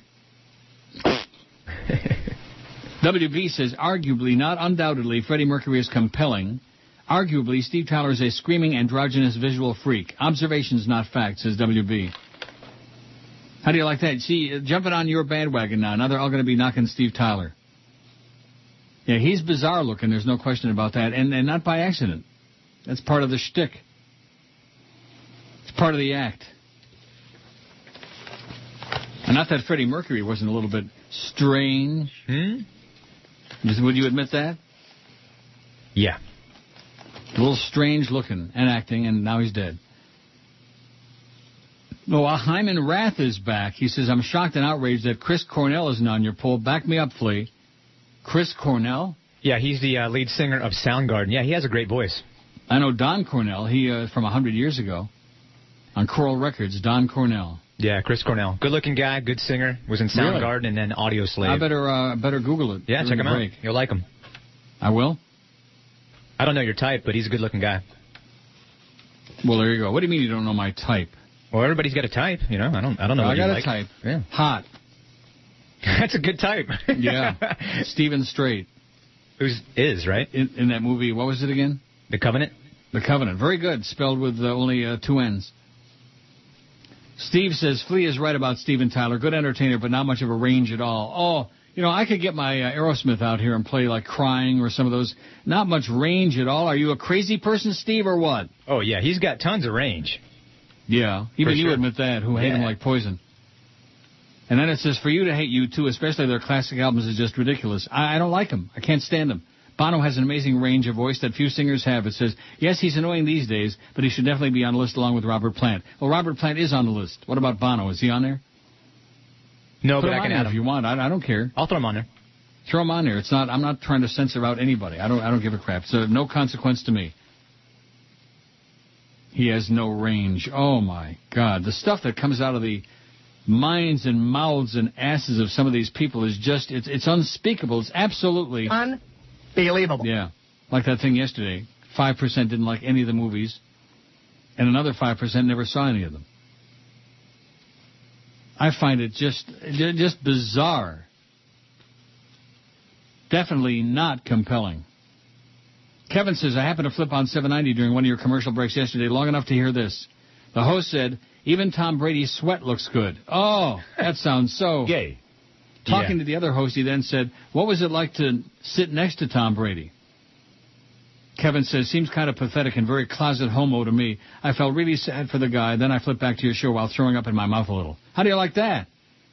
Tom Brady's sweat looks good. Huh. Oh, yeah, speaking of who's my type, Tom Brady. Yeah, he's a good-looking guy. Kane.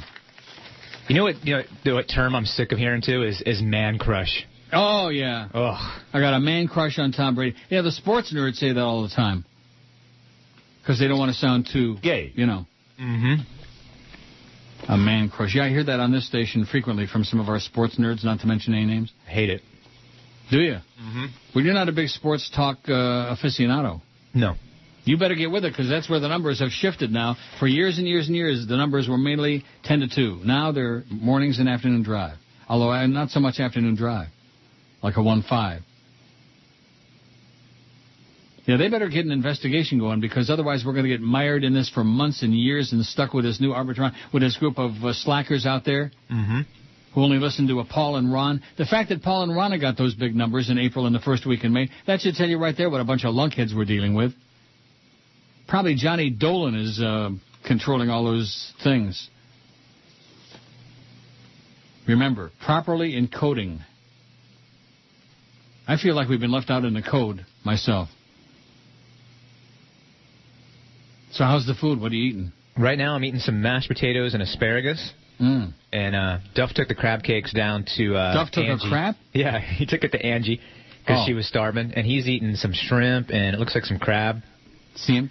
And I've got uh, I'm eating a salad with some uh, artichokes in it and uh, hearts of palm, and yeah, it's good stuff. Good. And right now it's time to do it.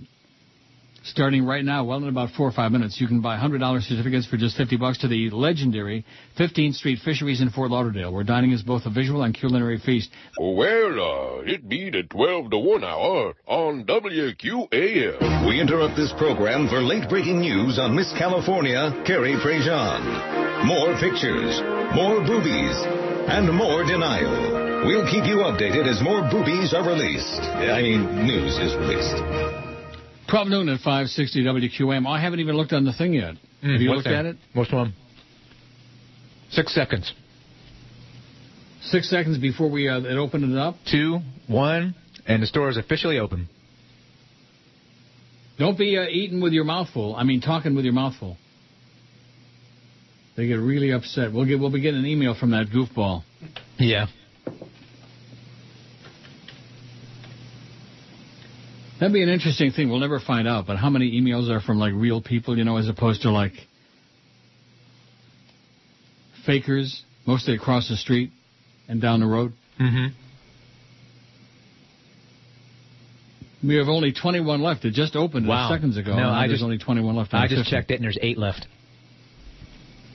Like I said, they're all gone. Well, it's not official yet. The official thing isn't up on the tote board, but Right. it says zero left. Yep. And it figures because 15th Street Fisheries is a great place and one of the favorites when we do these things. That that could be a record. That was like in just a matter of moments. Yeah, that was under a minute. Wow, like that. So we'll see. We'll wait and see if it's official or what the deal is. Because you know how every once in a while we get uh, some game players out there. You know what I'm saying? Yep. Laura says, please don't say my last name as I'm at work. Please add to the pool Perry Como. Oh my God, Laura, I wouldn't want my last name on here either if I was saying Perry Como. the greatest singer of all time is Perry Como. Oh my God, Laura. Find a wheel and it goes round. I mean, let's get serial. I've got one of his songs in here somewhere. Oh yeah, that's the one. As a matter of fact, what a memory. Find a wheel and it goes round, round, round as it skims along with the happy sound. This is the greatest male singer of all time. Laura, your taste is in your round, tuchus, honey. round till it leads you to the one you love. Oi! Then your love. Oh my God, that SCTV uh, skit. I'll never forget it. Where he's on his deathbed, and they've got an oxygen Cube. hooked up to him, and he's singing. That's one of the all-time greats. Did you ever see that? No. Perry on his deathbed. You're still uh, eating with your mouth full. What? And talking too. No, not me. You. So, are, aren't you astonished and amazed, considering we've only got, according to Arbitron, 12 people listening? The fact that these sold out so fast. And it's really interesting because a lot of the other stations that were doing this restaurant thing, this half price deals, they've stopped doing them because they couldn't sell them. Like across the street. I don't think they're doing them anymore, are they? Nope, and it is officially sold out. Is it? Yep. Wow! Oh! How do you know that? Because I just refreshed it and it said, sorry, sold out. And it didn't say processing anymore. It says, sorry, sold out. That's right. Mm-hmm. That's what mine says, too. That was shocking. And in a little while, you'll be able to look on there and see where it says past deals, Right. and we'll be able to determine just how long that took. Well, the Less un- than one minute, it says. yeah, it looks like the unofficial time. Yeah. This is the third time we've had these folks on. The first time it took seven minutes. Second time, nine minutes. This one says in less than one minute, and it's official. Oh! Wow. And we have nobody listening? Take that and put it in your pipe and smoke it, Jolly Joe. You fat ass fool, you. Oh, I'm sorry. Wow. No, I'm not. Less than one minute. That's amazing. Isn't that astonishing? Kathy says maybe I should be asking him this, but if the decision on his job across the street is up to corporate, would emails, letters from us help or hurt? And if it would help, who do we contact? I don't know, Kathy. We're still waiting to hear from George. Last week, it's, it started out there like we were going to be hearing from him every day, you know. Of course, last week we weren't here every day, but then, then you had the uh, George going away party on Friday.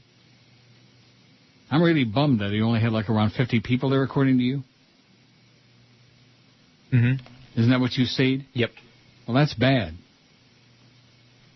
Also, Kathy says there's a Streep movie coming out where she plays Julia Child, Julie and Julia, both as the French chef and a younger woman when she worked for the OSS. She helped develop shark repellent and catalog coded me- messages during WW2. Hmm. The movie goes back and forth between Child's story and that of a woman who decided to prepare some of Child's recipes, or prepare one of Child's recipes a day till she prepared every one in the book Child ever wrote.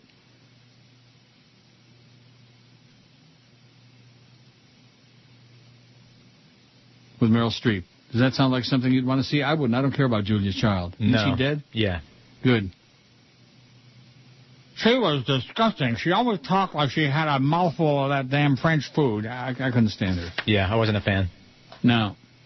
And that Paul Prudhomme, you know, that Nolene chef, that big guy looks like Dom DeLuise on, on acid. Uh huh. Wow. I did like the other Cajun chef though, Justin. Oh God, what was his Justin last in name? time. Yeah. Yeah. Oh, I guarantee. Oh, I don't, I don't like that whole Cajun rap, man. Oh, Garand. Oh, I hate that. So many things you hate. You're just a hateful person. That's right. That's me. That's me. I hate. Jackie says the show is great today. It's the best when things are all screwed up. Oh, this is last Tuesday. And you have to fly by the seat of your pants. I wish George the best landing the job across screwed up. Oh, this is last Tuesday. And you have to fly by the seat of your pants. I wish George the best landing the job across the street he has missed. And Flea, you're doing a great job, says Jackie. Oh, thanks. One of our regulars gives you her squeal of approval. That was from last Tuesday. T T says, Flea is doing a great job as your sidekick so far. Could you play I'm Moving Out with Joe Zagacki or Sandstorm, please? Keep it light, T. Oh. Some of this stuff just puts me right on the flow. I don't want to breathe no more. Oh, here's something that you sent me uh, one morning. I don't know when. A while ago. New Haven housing officials are trying to figure out why someone left slaughtered chickens on a man's bed and put rotting fish under it. Police said the dead animals were found in a men's room at housing located on such and such street in New Haven earlier this week. Philip Elliott had rented one of three bedrooms on the second floor of the house for 150 bucks a week, and he and the tenants in the other room shared the kitchen and the bathroom. Police said one of his roommates woke up Monday and smelled a vile odor. The building superintendent went upstairs and found three dead chickens on a bed and blood splattered on the floor. Fish were found under the bed and later in the closet. Well, we learned something today on the Neil Rogers Show. Fish are in the closet. Hmm. I know R. Kelly and Tom Cruise are in there, but now even fish are in the closet. I didn't know fish could be gay. Maybe they are. who knows and who cares? Hmm. Don't tell me I'm getting light on emails now. That's that's why I'm going back to last week in my pile. It's only 12:07. We got a long way to go. Mm-hmm.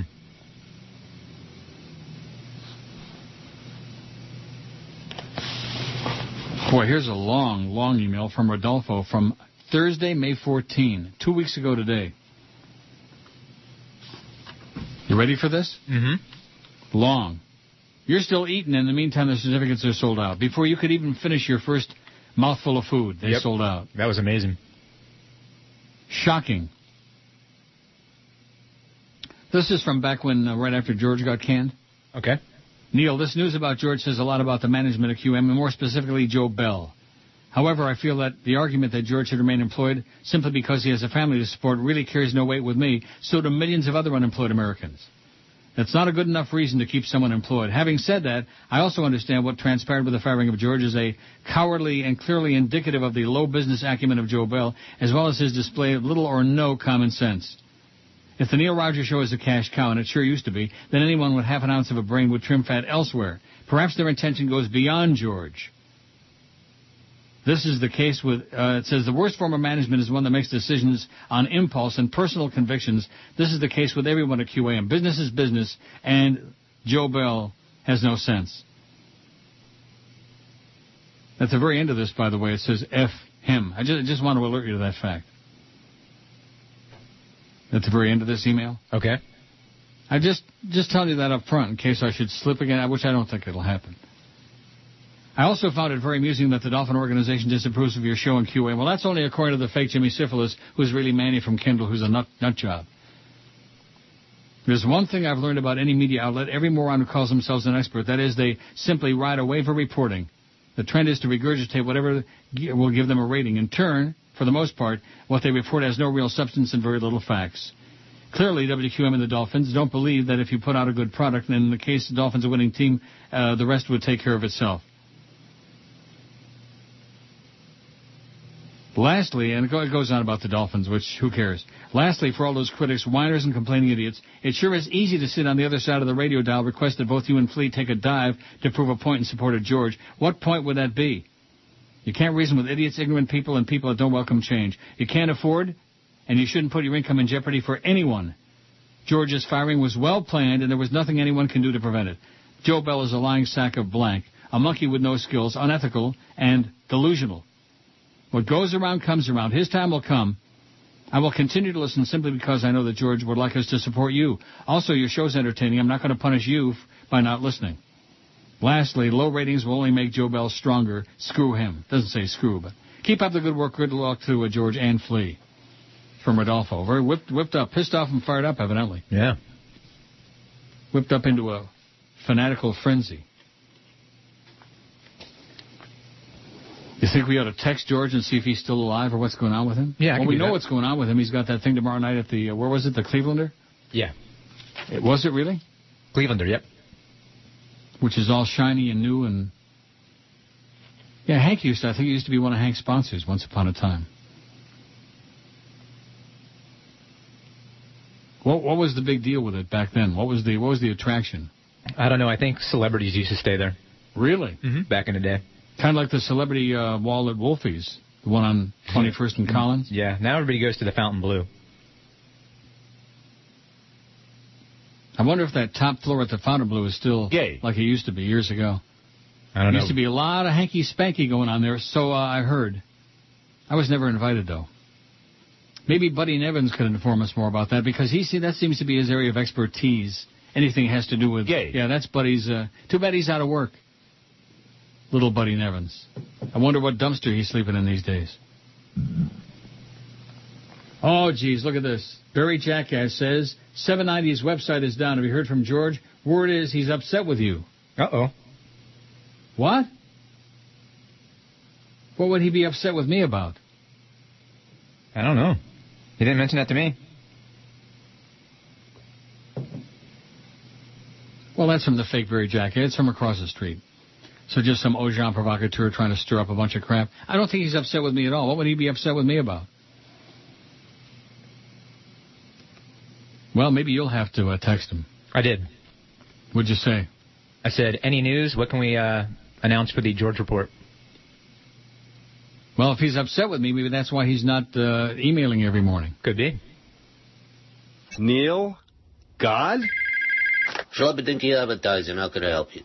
You looking for a new air campaign in Miami? Sure. Now, what we do here is we start with salsa music. Yeah, yeah, if you want to run ads in the Miami market, you, you gotta use salsa music, see? Uh, yeah, of course. And we've got great success here with the salsa music. It's the only music them Cubans like. Uh-huh. Yeah, look, uh, all you need is VO on a better salsa music, and them Cubans, uh, they stop everything they're doing just to listen, and then they dance to it. Yeah, yeah, and we got a voiceover guy over here. Hey, voiceover guy. Yeah? Come here. What? Say, uh, say habla español. Okay. Say habla español. No, no, no, more macho. They like that said like, uh, what do you call it there, macho. All right. Say habla español. No, angrier, like uh, you're wielding a knife at somebody. All right. Say habla español. There, you see, we got them Cubans all figured out. Say habla español. Say habla. Say habla, bla, bla, bla, bla. Say habla español. Say habla español. Say habla, bla, bla, bla, bla. Say habla español. Say habla. Say habla, bla, bla, bla. Okay, 1218 at 560 WQAM. I, knew, I knew this uh, Ben Schmiegel would be here, giving you some crap. Okay. And I got to have a response from George, too. You do what? I got a response from George. What George say? Is he pissed off at me about something, which I can't imagine what it would be? Didn't say that. He said nothing new, still waiting for callbacks, still trying to line up as many sponsors as I can to convince people I'm worth some money, enjoying the vacation. Well, that sounds positive. Yeah. Hey, fake Barry across the street, by the way, quit trying to stir up a bunch of crap. Word is this and word is that. Yeah, word my ass. Ben Schmiegel says, please tell your sidekick to try to stop trying to speak with food in his mouth. It's not only disrespectful, it's vile, vulgar, and vituperative. The FCC clearly states that any broadcaster on the air must speak with a clear voice. No, it does not. That goes beyond dining manners, spelled D-I-N-N-I, dinning, dinning manners. You're illiterate, Ben. That's John ZTR, and I'm sure that also Steve Alexander, who's uh, sending me 8,000 emails. George always said it, and he was right. There's about a half a dozen people out there sending all the emails. He's right. Yeah. But if they ever stop, and of course we take a whole bunch of calls if we could, but we can't. At least not do it right. Oh, now he's belching, grepsing on the air too. Very nice. Ben Schmiegel's going to be back on there in a heartbeat. you better not upset old Ben. Yeah, the FCC says that you must speak clearly. Right. Just keep hallucinating, Ben. Just keep making crap up. Rick says this is bad news. Within the last six minutes, the internet stream has been off the air two times for about a minute or so each time. Hope this isn't the start of internet stream problems, says Rick in Plantation. How come Rick's the only one who's uh, complaining? Maybe it's his computer rebuffing. Yeah, maybe your computer's got Soros, Rick. Maybe it's uh, lo- look into your own house. And Peter in Tampa is so full of it, man. Pete, you just don't get it. He says, Neil, I too love the Perry Como sketch on SCTV. However, the point was that Perry was Mr. Relaxation, which is why they showed him singing prone on the floor in bed, etc. No, it had nothing to do with Mr. Relaxation. It had to do with the fact that he was coma-inducing, that he was barely breathing. It was a spoof on him and his whole act, not Mr. Relaxation. Isn't that amazing? One of the funniest bits of all time, and Pete and Tampa didn't even get it. Mr. Relaxation. Oh, God. So George didn't say anything about tomorrow night at the Clevelander? No. With Dan Le Batard? Well, they're probably going to turn him against me over there. And Anyway. it goes round, round, round as it skims along with the happy sound as it goes. Achmira Singer, let me tell you that. Just unbelievable. Barber from, uh, where was he from? Aliquippa, PA, or somewhere in uh, McKeesport? Sure. Somewhere near Pittsburgh. What? I said sure. Yeah, you'll Google it and then you'll say, oh, I knew it all the time. Somewhere near Pittsburgh. 532 votes on the poll. Rob on Martha's Vineyard says, for Christ's sakes, Neil, will you quit with the George updates? Who cares about where he is or what he's doing? It's ponderous. Flea, you're way better than George, but you still suck. Boy, Rob is a sour puss. I did not find that email compelling. No. Harry Potter said, why did you neglect to put Tiny Tim on your list? He had the greatest vocal range, three or four octaves of anybody. Says it doesn't mean anybody liked him or that he was a he, but he should be on the list. No, he should not, Harry Potter. Go away. You've turned really uh, sour. Barry says, I'm getting the info third hand. Don't know how much is true, but George, word is George is upset that you talked about his meeting with Steve White last week. Think it hurts his chances. Really? Well, then why didn't they tell us to uh, keep it mum? Mm. And, and where did we get that information from? Speaking of mum, didn't we get that from the same fake Barry jackass? Could be. Sure, sure we did. I'm very certain we did. But George told us he was meeting with them too, so what's the big deal? Yeah. Oh, and that's just a bunch of crap. Yeah. I heard his chances. It's all your fault. Yeah, that's right. If it rains, it's my fault. If it snows in Alaska, it's my fault. If the dog has diarrhea on the carpet, it's my fault. Tom says, this is uh, from also, oh, these are old, some of these. Well, you know, when you haven't been on for a while, Right. you get a little bit of a backup. Tom says, I can't say I personally liked listening to George. When you were away during summer and other times when he filled in, it was better than listening to the other crap. Communista, sports, horrid FM stations, ultra right-wing, right-wing garbage. I only listened to Scare America and you, Neil. They got rid of Scare America, now George. George had a niche with you. Neil, I'm not a program director, just my unneeded opinion. But he's going to have to figure out what to do without you that's just as entertaining but different. If he does find a time slot, not in competition with you, I'll listen as I stated. Everything else sucks on the radio in this banana republic. I write mostly because I'm shocked at the quick timing of George being laid off just after listening to him live the other day. Like a lot of people, I assume he thought it was a shtick to bitch about management, a time-honored staple for shock jocks. We don't do shtick on the show. If we tell you it's going on, it's going on. Never did it cross my mind WQAM was serious. I just hope they don't take you off the radio as well. If that day comes, I'm going to physically remove the radio from my car, throw said radio at the window of Joyce's car, and buy a pimped out MP3 player. Then I'll never listen to the crap broadcast on the airwaves down here again. Good luck and good luck to your new board op. You're a loyal listener since 87, Tom. Thanks, Tom. And the board op says thanks too, but he's probably eating. Now I'm done. You done? Yeah, it was good. Sounded damn good. I'm not too happy about it. I, maybe maybe I'll go to Red Lobster at two o'clock. I don't know, but the crab cakes looked uh, like they were po- cooked perfectly. Mm-hmm. They look good. What do you mean they look good? Oh, that's right. You don't eat that. No, I didn't eat it, but uh, they they went fast. So Oh, that's right. Never, it never even dawned on me that when people bring food in for flea, they got to bring in veggie stuff. That's so, right. so what did you eat? I had uh, I had the salad, I had uh, mashed potatoes, and I had this grilled asparagus, which was awesome. And you don't even eat the fish, the seafood? No, Duff, Oh my God, what a waste! Duff ate it.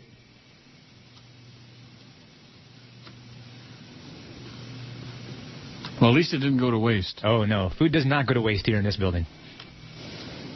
I, I just can't believe that even. Couldn't you have made an exception I could. Just for Ben Schmiegel? So you could have like a little more on the ear? I mean, eating mashed potatoes doesn't make a lot of noise generally, I don't think. No. Mashed potatoes are mushy, especially if they got like butter on them. Yeah, these were good. Mm. Especially when you do the bite with the asparagus and mashed potato combo. Yeah. That's good. Well, don't be eating too much on the air because Ben's going to get really all bent out of shape. Barry Jackass. You know, I've, I've quit reading the Jimmy Syphilis ones because that's Manny from Kendall who's an idiot. And I'm going to quit reading the Barry Jackass ones too, unless unless they have some stunning information about you know the radio market. Yeah. Well, some of them have, Oh, okay. like the thing about Sid the Kid. Although I heard that from elsewhere. Scott in Pinellas Park says I was in the other room and didn't see it. Said it was buffering. Didn't see if it said it was buffering. Well, what does that mean? He didn't see if it was buffering or not. Adam Oshmuck says the stream did drop off there for a little bit. I thought it was just my C- PC, but I guess not. For a little bit. Like if there's a like, like if there's a fart on the uh, stream right away. Oh gee, we're having technical. Yeah, yeah, these people are, I guess, are conditioned to QAM technical difficulties, and rightfully so. Keep in mind that one word, encoding. Okay, so we don't get get get left out in the code on this show. Okay. That's that's the new deal. That's the way for the future, Mr. President. That's the new uh, deal with which we have to live. But now that Bruce Beasley wrote a letter to them, I'm sure that they're gonna they're gonna like uh, really goose step into line. Not. Please, enough talking.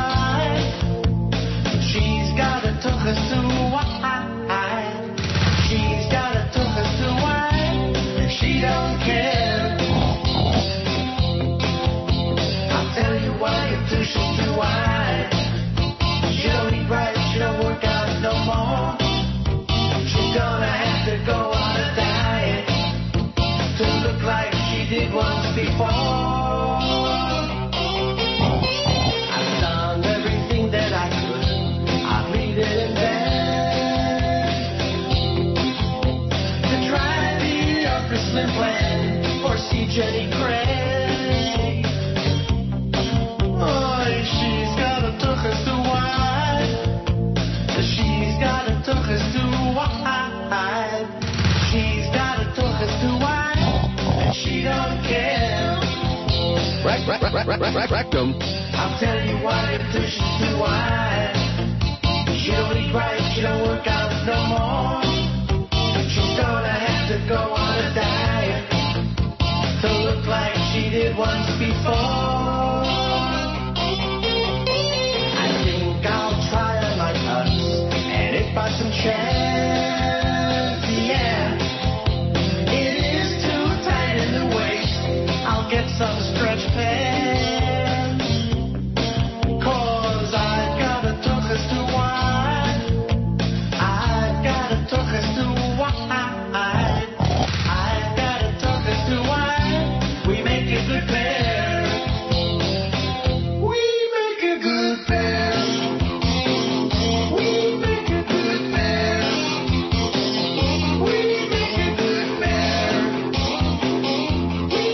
1233 at 560 WQAM. So if uh, we weren't supposed to talk about George's meeting with Steve White, the PD across the street, then why did he send us that information? I don't know. Sounds like a bunch of BS, like an agent provocateur across the street trying to stir the pot. Anyway, Jason, who's uh, needs help, serious help. We, we got a few of these emailers need need group therapy. Okay. Jason says, I just went to your website to vote, and to my dismay, Willie Nelson is not on the poll. Mistakes happen. If you can, please put Willie on there, and you'll see him go flying up your poll. Thanks. No chance. Willie Nelson is the best male singer of all time. You should live so long. Yeah. Jason. He couldn't sing a note if, if his life depended on it. Nice mood ring, though, but he can't sing. Jeff in Boynton Beach says, yes, Perry Como was from Canonsburg, PA, just outside Pittsburgh. I told you it was from uh, one of those joints. Rob, however, says, Neil, gambling is not a hobby, it's an addiction. I bet you can't quit if you tried. You're hooked. Hooked! In capital letters. Hooked! If gambling is a hobby, then so is snorting cocaine, it says. It's a good hobby. What, snorting cocaine? Sure. And as someone who did maintenance on slot machines, here comes the greatest revelation of all time. Okay. As someone who did maintenance on slot machines, I can tell you that they are programmed to control the winnings. No kidding, Rob. Oh, gee, I thought they were just wide open. They're programmed to control the winnings. I mean, some of you people think that we're all morons. The rest of the world, we're all dumber than dirt, and you're the experts. Everybody's an expert. Like my Lesbian East cab guy says, everybody's an expert, and how, how accurate he is. They're programmed to control the winnings. No, no kidding. Didn't I just say a little while ago you're playing against a computer, so why crank the handle and do all these other stupid things and wave your hands across the glass? Those people really get me. The Indian women especially, they smear their hands across the glass. Yeah. And I, I you know, I keep my mouth shut because I don't want to start with some of these people, but I, I always am tempted to say, how's that working for you so far? that doing pretty good? Did you ever see the movie The The Cooler? No. That was pretty good. It was about a guy who brings people bad luck at the casinos. William H. Macy and I think Alec Baldwin was in it. Oh, I think I did see it. Yeah, it's pretty good. And true from what I hear. True what? That casinos hire coolers to like give people bad luck. How do they do that? they find some very unlucky guys and they stand them next to people that are winning. What does that mean? I don't know. If you watch the movie, William H. Macy was very was a very unlucky guy, and like whenever he would stand next to someone at the table, they would start losing. Like his bad luck would rub off on people. You know, I don't want to change the subject. Okay. Oh. Norma Kent just won't stop. Too much time on your hands, Norma. Go out and uh, solve some murder mystery like Perry Mason. Stop. Stop. Stop. Reminder, and in conclusion, please have your new producer email me his contact information so I'm fully prepared if something comes up. Are you interested in having Norma Kent represent you? No, absolutely not. So that that's the end of that. He's not interested, Norma. He's not interested. Go away. Go away. I think what this is really a reminder of is, uh, oh, uh, keep me fully compensated. That that must be it. Just go away. Don't go away mad. Just go away. Flea ain't interested. Can you believe that? No. He sent this to me the other day, and I just I, I didn't even have the balls to tell you about it. After I've seen what's happened with you, why why would I want to hire him as my uh, representation? Oh, Ishma Ahmed says the best singers are Tony Bennett and Wayne Newton. Saw them in Vegas; they were great. Also, Tony Bennett is very popular in my country. Well, congratulations, Ishma, and Kushmir and Tochas. Okay, go away. Norma Kent. 552 votes on the poll. Best male singer of all time, Freddie Mercury, 98. Elvis, 54. Frank Sinatra, 45. Roy Orbison, 42. Sinatra wasn't even on that first list way back when. And here he moved into third place. That's sad. That's really sad. Goes to show you there's a lot of people out there love vanilla ice cream. It's their favorite flavor. As my friend Bill Calder used to say, delicious but no taste. Mm-hmm. Dow is down four and a half points. Big deal. Big Timmis. So how do you like that thing about 3% of the state population are Jewish in Florida? That's pretty weak. Yeah. 3%. And 99% of them live in Boca. Oh, Neil. Show me yours, I'll show you mine. Norma Kent. Mr. Kent, uh, this is Clear Channel. Uh, we're prepared to offer you. Let's see, uh, there's my Mickey Mantle rookie card. Norma Kent. Hello, Mr. Kent. This is XM. Uh, we're looking for an anchor show for our network. Uh, would you... Uh... Where's my Ed Kranepool? There it is.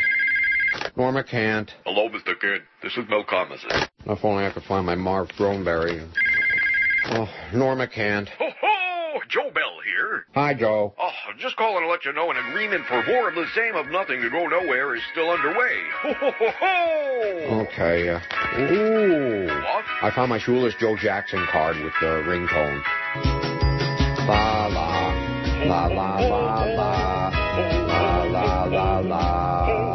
Oh, and by the way, Fake Barry, if George is upset with me, how come he called me a couple of days ago and we had uh, a long conversation and he didn't indicate any problem with what any anybody said about him having the meeting over there? Who, George? Yeah. I think he hates you like poison now. You didn't give up your money and you didn't quit your job for him? Shirley Yon is back. Shirley, who brought the forty bucks for George. Go to George's house in Hollywood, Shirley, and bring him forty thousand. she says my aunt used to put her quarters in the freezer, thinking it would make the machine pay off. Rest her soul. What? Cold hard cash, I guess. Put the quarters in the uh, freezer. I guess Shirley's aunt was an idiot. But there's a lot of that going around. Tim says, "What kind of poll is this, man?" Oh, do you hear that? Thunder and uh, oh, and rain and crap. Wow. How are we, the listeners, supposed to get our vote in if you don't include the people we want? What is this, man? You only put in who you want in there, so when the voting is over, you can say, "See, I told you, people love that one." What is that? I thought this was a free country. If we tell you to put a singer on, you got to do it. and he doesn't even he doesn't even name a singer. Oh, okay, great. I'll, we'll put on there whoever the hell we want to put on. How do you like that?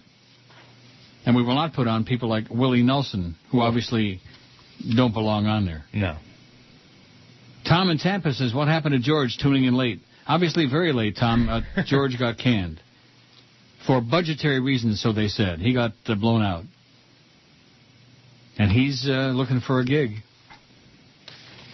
and obviously very upset with me. Not. No. Got to come up with something better than that, fake Barry.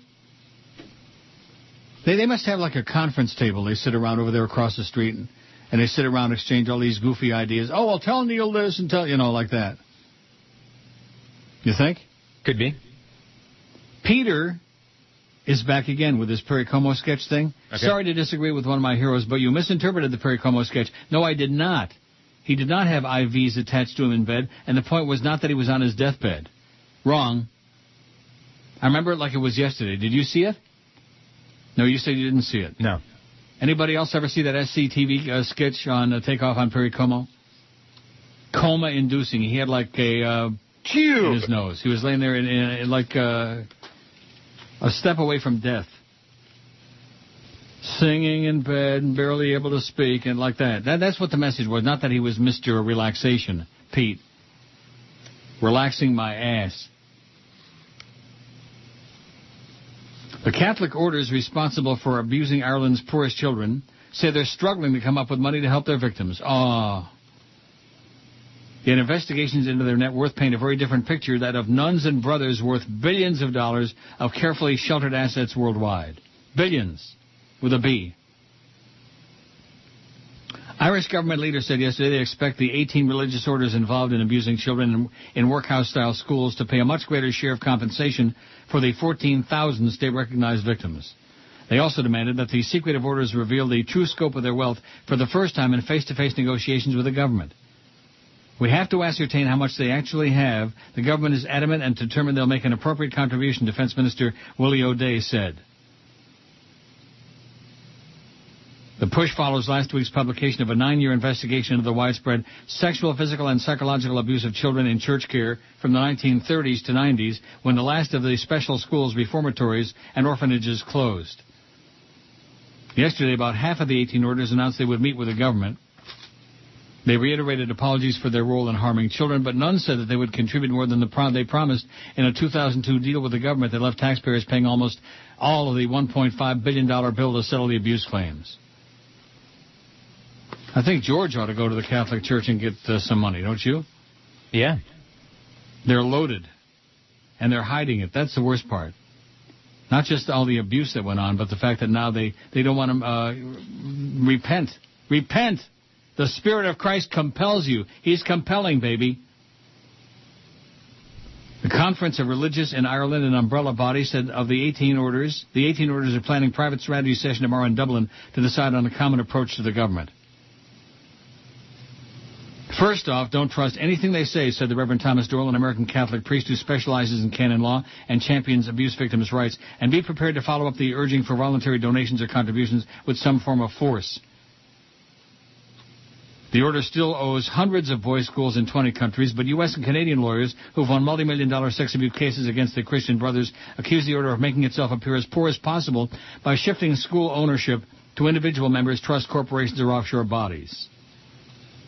Their assets and how they hold their assets is of Byzantine complexity, said David Wingfield, a lawyer in Toronto who's won abuse settlements from Christian Brothers schools in Canada from Newfoundland to British Columbia. They have unlimited financial resources to mount litigation, and they have absolutely no shame in doing so. A 2001 investigation by Irish broadcasters RTE into Christian Brothers mounting legal fights worldwide estimated the order's global property assets, including its Rome headquarters, in excess of $1.4 billion. Yesterday, the Irish Times, Ireland's newspaper of record, urged the government to go harder after the orders. Michael O'Brien, 72, was separated from his seven brothers, sisters, and cousins when they were placed in separate church-run residences in the 40s. He suffered repeated rapes and beatings from age 8 onward in an industrial school run by the Rosminian Order in the town of Clonmel. All of these things. All of these things. In the name of good old-fashioned religion. So you did see Doubt. Yes, I did. And you liked it, and uh, you still you still have Doubt. Yeah, you leave it with doubt, and it's an excellent movie, I think. And George didn't like it? That's what I hear. Well, speaking of movies, Rich says you've definitely uh, seen The Cooler. It might have been a while since you uh, were on a plane, because it was um, your on-air critique of that movie got me to watch it as soon as it popped up on my satellite dish. Hmm. Please, description was pretty accurate. The main characters were Alec Baldwin, William H. Macy, and Mana Bello, Maria Bello. There also were a ton of other familiar faces in it without of whose names escape me. Pretty good flick, says Rich. The cooler. Yeah, it sounds familiar.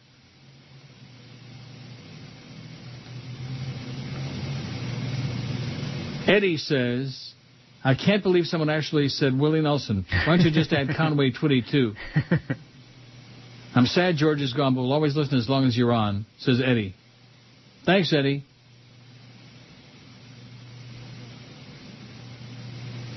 And Carl says, I know you're uh, not interested in this, but it's interesting the money aspects of gay marriage. Oh my God. No, I'm not interested. It's a long article about something going on in Provincetown, Mass, mm-hmm. where there's just tons of Gay. people. In case you haven't noticed. You ever been to Provincetown? Uh, no. Me either. I've got about as much interest in going to Provincetown as I have going to uh, Key West, which is none. Yeah, I've only been to Boston. I lived in Boston for two years. Yeah, that's a Early great 60s city. on Commonwealth Avenue. What? That's a great city. It is a great city, and like I said, that's where I got fat. That's where I ate and ate and ate. Prince Spaghetti House and Brigham's Ice Cream. Oh. And those great grinders, sub sandwiches. I mean, you know, there's Mhm. some some people think they know a great sub sandwich. Hoagies and grinders, those are the real subs. Oh my God, just to die for. I think the best subs I ever had in my life was when I was in 16 years old at Bellow Snyder's summer camp in Inlet, New York, up in the Adirondacks. Mm-hmm.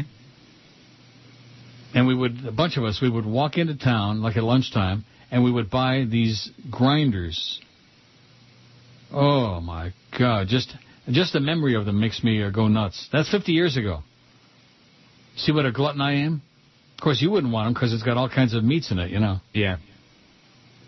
And cheese. Love cheese. You could eat the bread, though, I guess. I'll give you the bread, and I'll just eat the contents. No, I eat cheese too. Oh, you do eat cheese? Yeah. Well, you're pretty selective. You're a octo lavo uh, schmendrick. Right. Ovo lacto. Well, how how is it you decide what you do eat and what you don't? Uh, if it was alive, I don't eat it. If it was alive, Well, I know plants are alive, but plants were alive. Don't you think plants have feelings? no, I don't think they have feelings.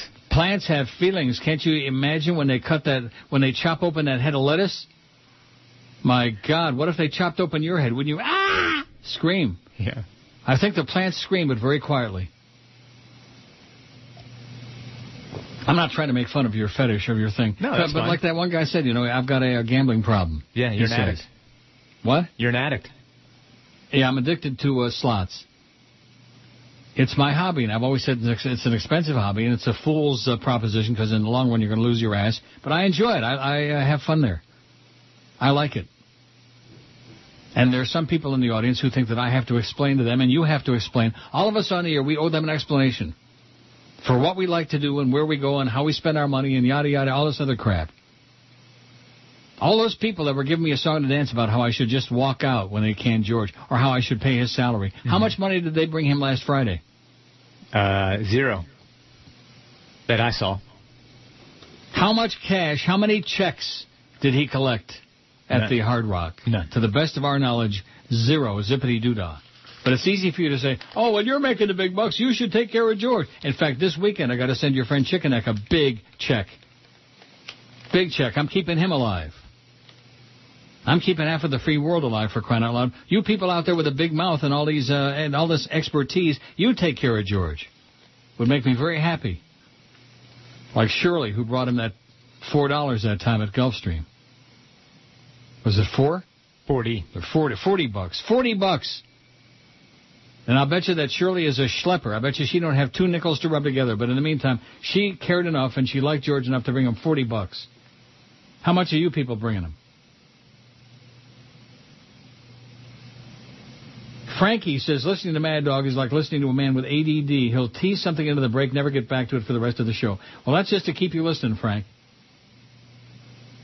Oh, this is supposed to be very funny. Did you add Katie Lang to your poll, says Frank? Ah ha ha, ah ha. Nothing worse than people trying to be funny who are not. Oh Neo Hello, this is Arnold. This is not a tumor. It's the one to two hour.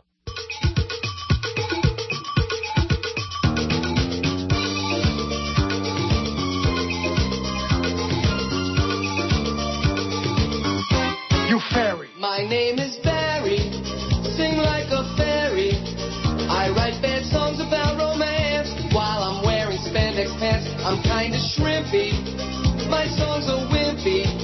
I had a series of big hits, and that was back in 76. Now no one wants to hear. They only laugh and sneer. They won't admit that they own my albums, cause my songs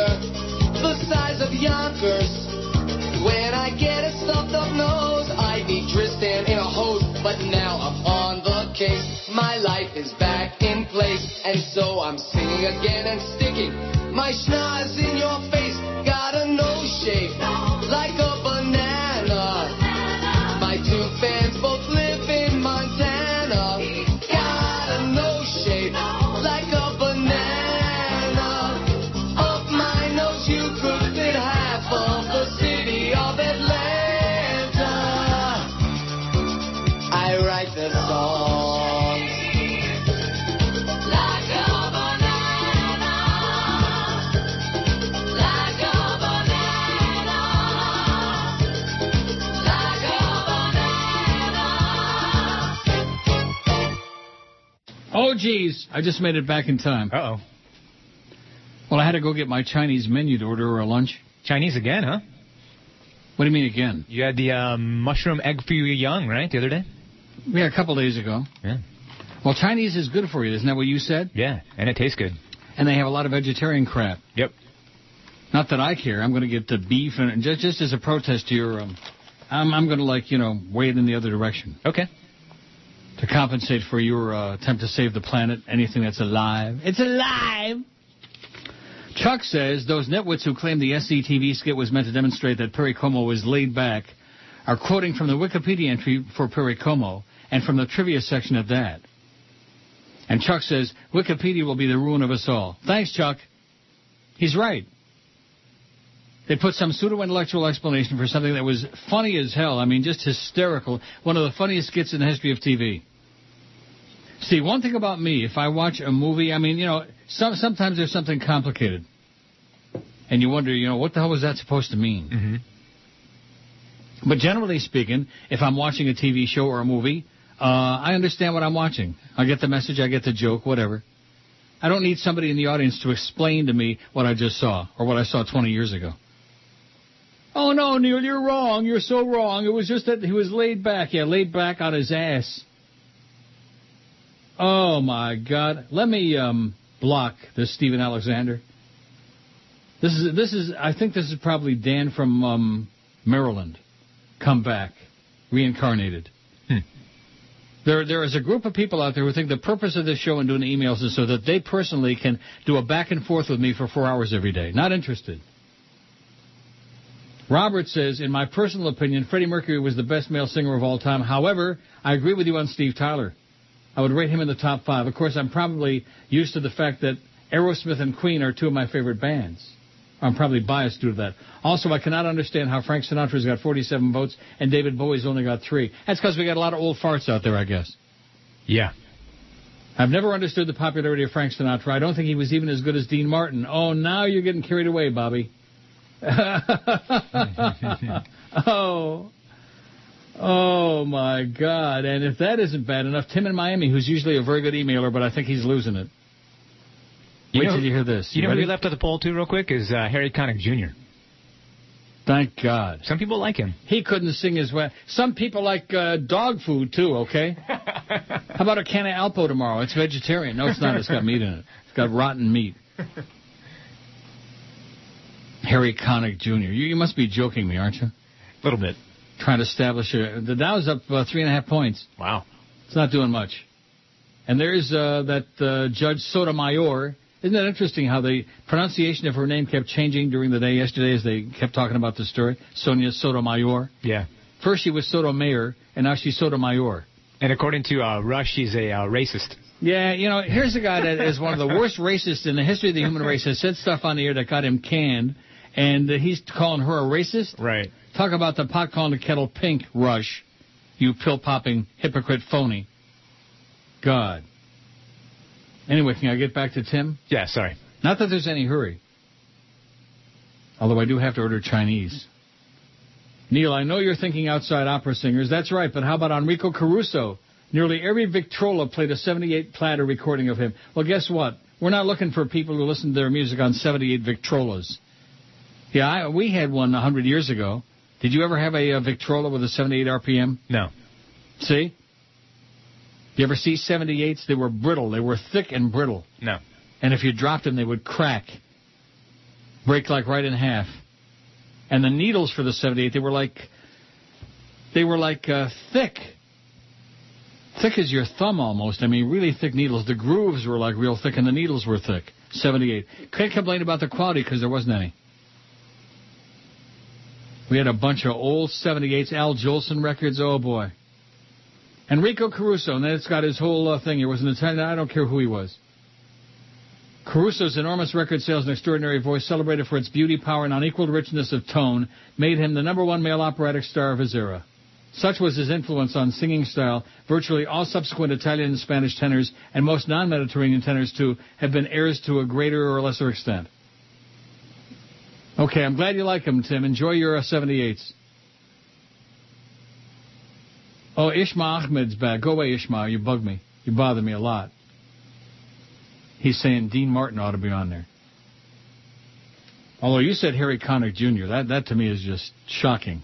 Shocking.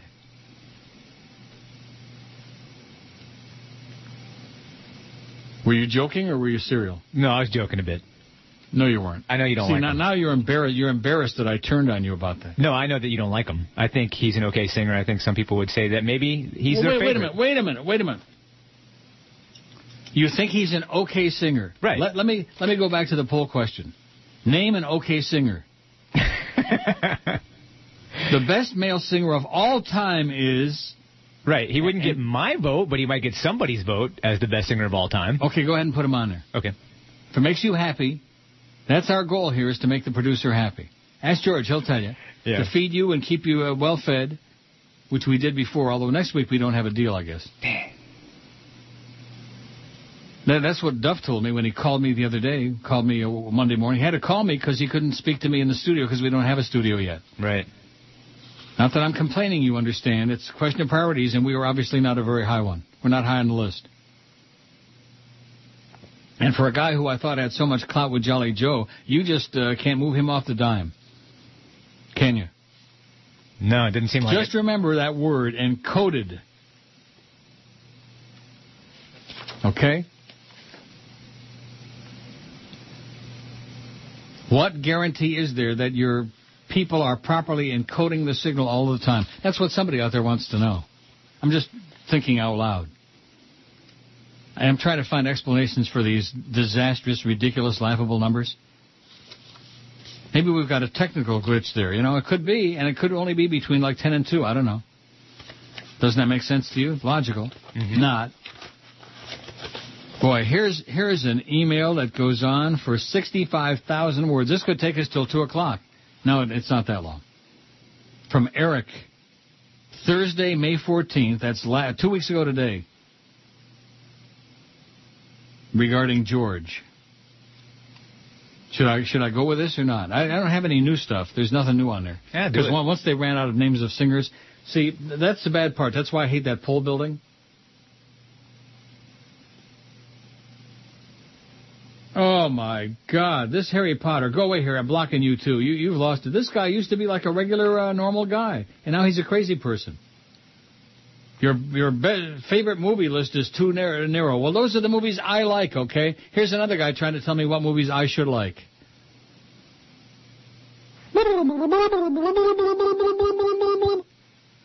You know, I said something to somebody the other day, to my cabbie. We we have we have hysterical conversations. He's a really funny guy. And I said to him, "There's only one problem in the world, and you know what that is? Hmm. People. It's like South Florida. It's paradise. The only problem with South Florida is the wrong people live there. Needs a people transplant. It's beautiful. All the beautiful palm trees and the ocean and all the stuff. Natural uh, crap. But the people are what makes South Florida what it is, which is more better better than you or me. Better you than me, whatever that. Oh, Steve Lappa. oh, woo! From your curmudgeon at large, Sam Hirsch, who I'm sure is dead. Isn't he the guy who used to do the dog racing shows on um, Channel 51? Okay. 100 years ago? Forget about Caruso, says somebody. I used to listen to Mario Lanza as a young child, says Dorothy in Hallandale. Well, thanks, Dorothy. Good for you. Mario Lanza. He choked on a ham sandwich or something like that and died. Kind of like Mama Cass. That's urban legend, I'm sure.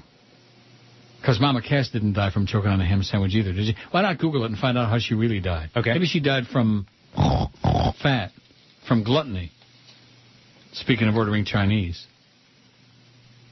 The Dow's up 20 points. Things are really looking up, boys and girls. Freddie Mercury's got 103 votes. Elvis is in second place. That's disgusting. 583 votes. Not too bad considering nobody's listening.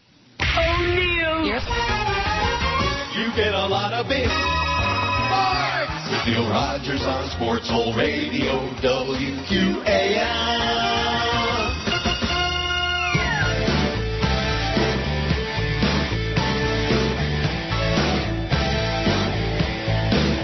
You like the bone, but there's no smoke. It's time for your first toke. You're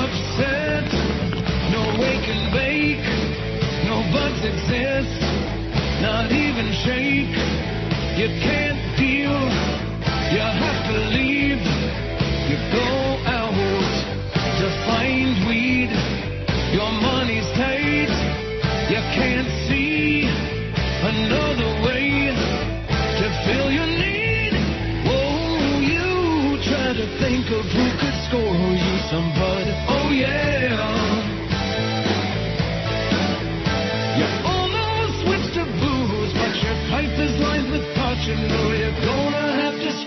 You're addicted to bud.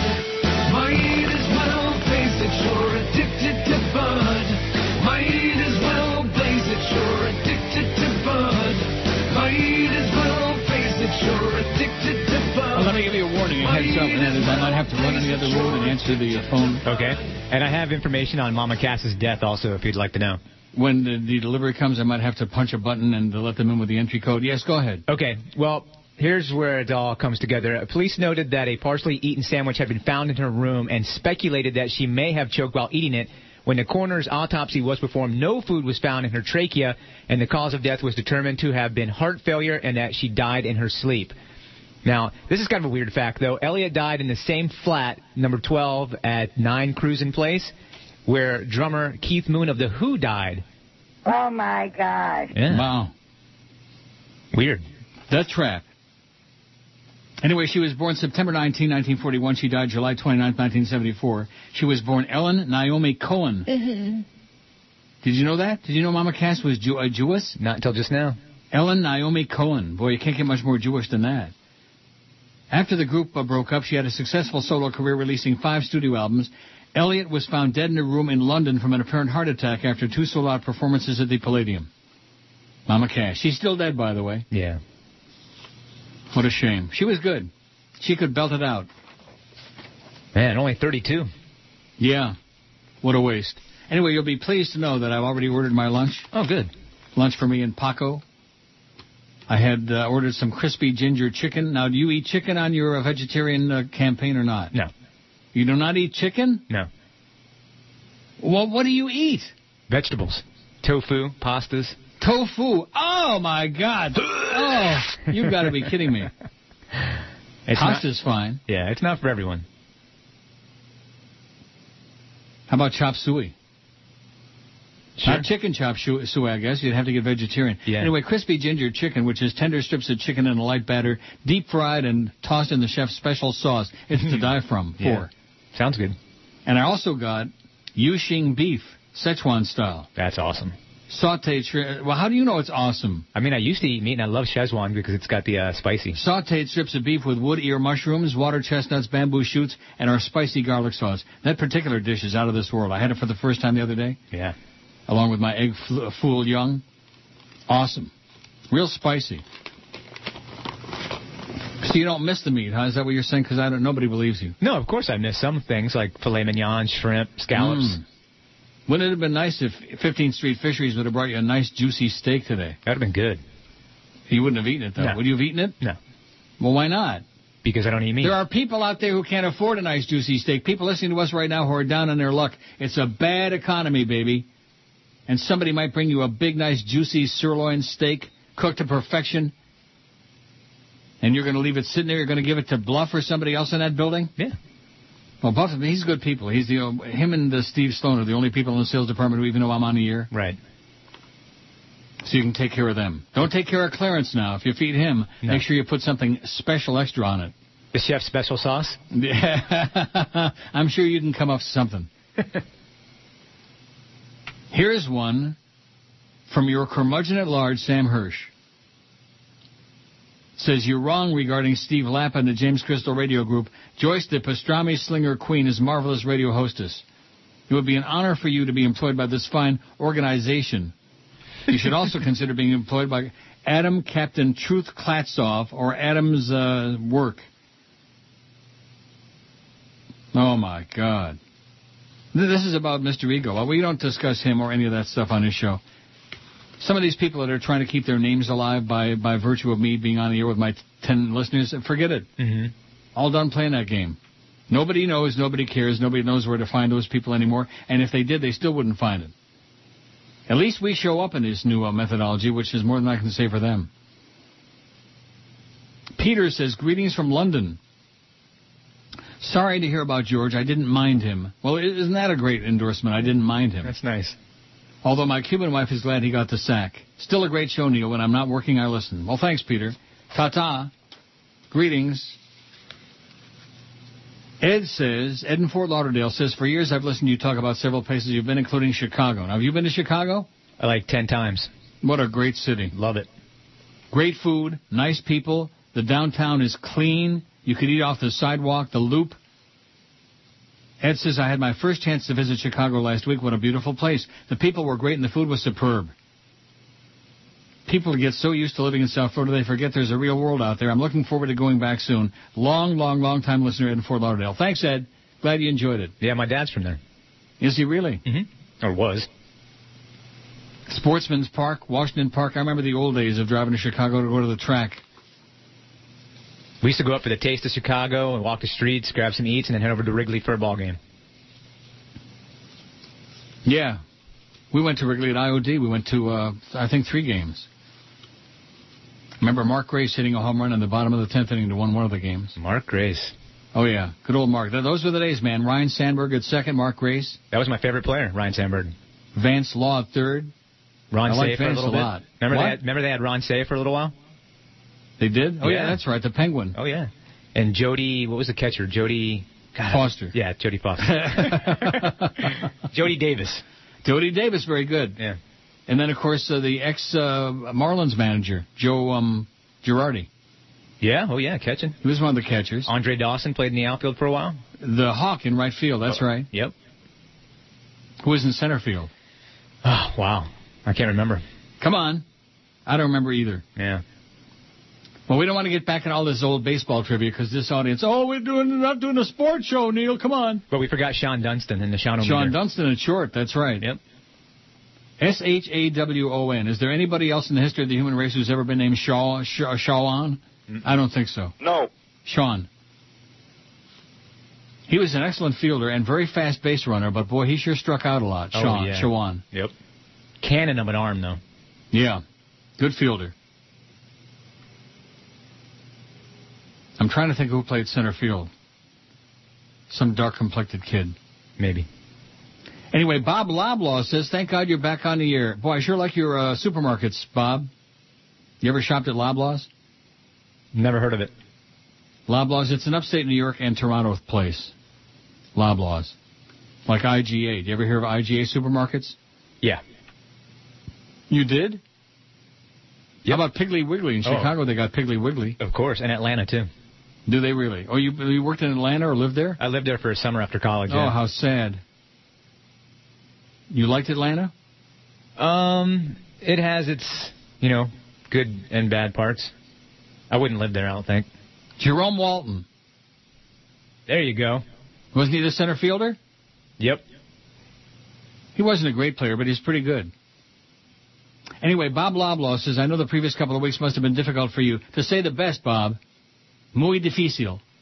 I too have been a recent victim of forced exile. My exile came from the lounge, a message board devoted to the driving of our Bentleys, the purchasing of coach bags for our wives or girlfriends, lusting after the teenage pole vaulter Allison Stokke, whoever that is, posting pictures of topless French newscasters, ranting about the abuses of power perpetrated by policemen, whining about the decrepit state of University of Miami athletics, and so on. Sounds like a hell of a time, Bob. Anyway, to get to the point, I made the mistake of having the same username on another message board, and as a result, a confession which I made regarding my inability to become and maintain being aroused while trying to pleasure my now ex-girlfriend came to light. Oh, and it goes on about his uh, manhood. It says, anyway, since this came to light, I've basically had to exile myself from a message board of which until now I've been a well, well-respected, long-standing member. No pun intended. I don't know if I'll ever be able to return. Thank God your fate wasn't as bad. The awesome oh blah blah blah. How do you like that? Hmm. They were going to make Maple Leaf Gardens into a gigantic Loblaws, but it never materialized when they moved to the Air Canada Center. It's still there and still says Maple Leaf Gardens. Boy, that was a great place. What atmosphere. See, that's one thing. I know it sounds a little fuddy-duddy, like you're talking about Wrigley Field. Yeah. Someday they're going to have to, like, uh, tear down or, or build a new stadium. And here's the old outfield for the Cubs, too. Rafael Palmeiro. Right. Dave Raffy. Martinez. Who? Dave Martinez. Oh, I love Dave Martinez. And Andre Oh, yeah. Dawson. That was that was your starting outfield Now let's see. Dave Martinez, whose wife was he banging? There was some uh, scandal involved there, and then they traded him away. Oh, I don't know. Maybe I'm got the wrong guy. I don't think so. I think it was pretty much Dave Martinez. Well, I think, I think it was Ryne Sandberg's wife. But at any rate, you didn't hear that from me. No, that was the rumor. That was the popular rumor at the time. That uh, Really? Yeah, he was diddling. That. Well, and I don't know what Ryne Sandberg's wife wanted. He was a good-looking guy. Yeah. Although maybe he just wasn't. You know. Who who knows what goes on behind closed doors? You know what I'm saying? Right. That was the rumor, and I like Dave Martinez a lot. He was my kind of guy. I haven't heard anything as funny as the Addicted to Bud song you just played, says Leonardo, as the intro to the 115 segment in a long time. That song definitely deserves to be played more often. I can play it again. By the way, I have to agree with the majority of voters today because Freddie Mercury could definitely sing his lungs out. Not only did he have a smooth voice, he could hit the all the notes on the scale. I'm not uh, debating it. I didn't vote for him, but I have no problem with that. Larry says, Neil, you are not one of the best. You are the best. Yes. The transition from George to Flea is remarkable. Don't get me wrong. I miss George, but Flea is adequate. It's really you. Many of us tune into here. They could put Three Stooges in there with you, and you would kick ass. Three Stooges. Doi, doi, doi, doi. Whatever happened to Tracy Neely from Polygram? I had a big crush on her many years ago. In closing, life is short, so I say, plunge your brains out, says Larry. Thanks, Larry, although today I'm uh, eating lunch instead. It's cheaper. Were you fudge packing?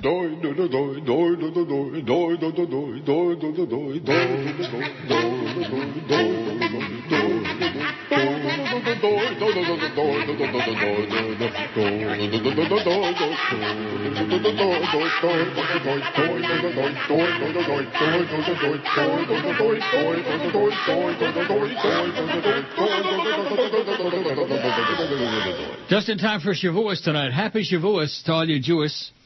131 at QAM. What, what is Shavuos? I have no idea. What do you mean? You're a little bit Jewish. Very little. Uh, evidently. I think that upbringing in Tampa kind of de-Jewed you. You know what it is?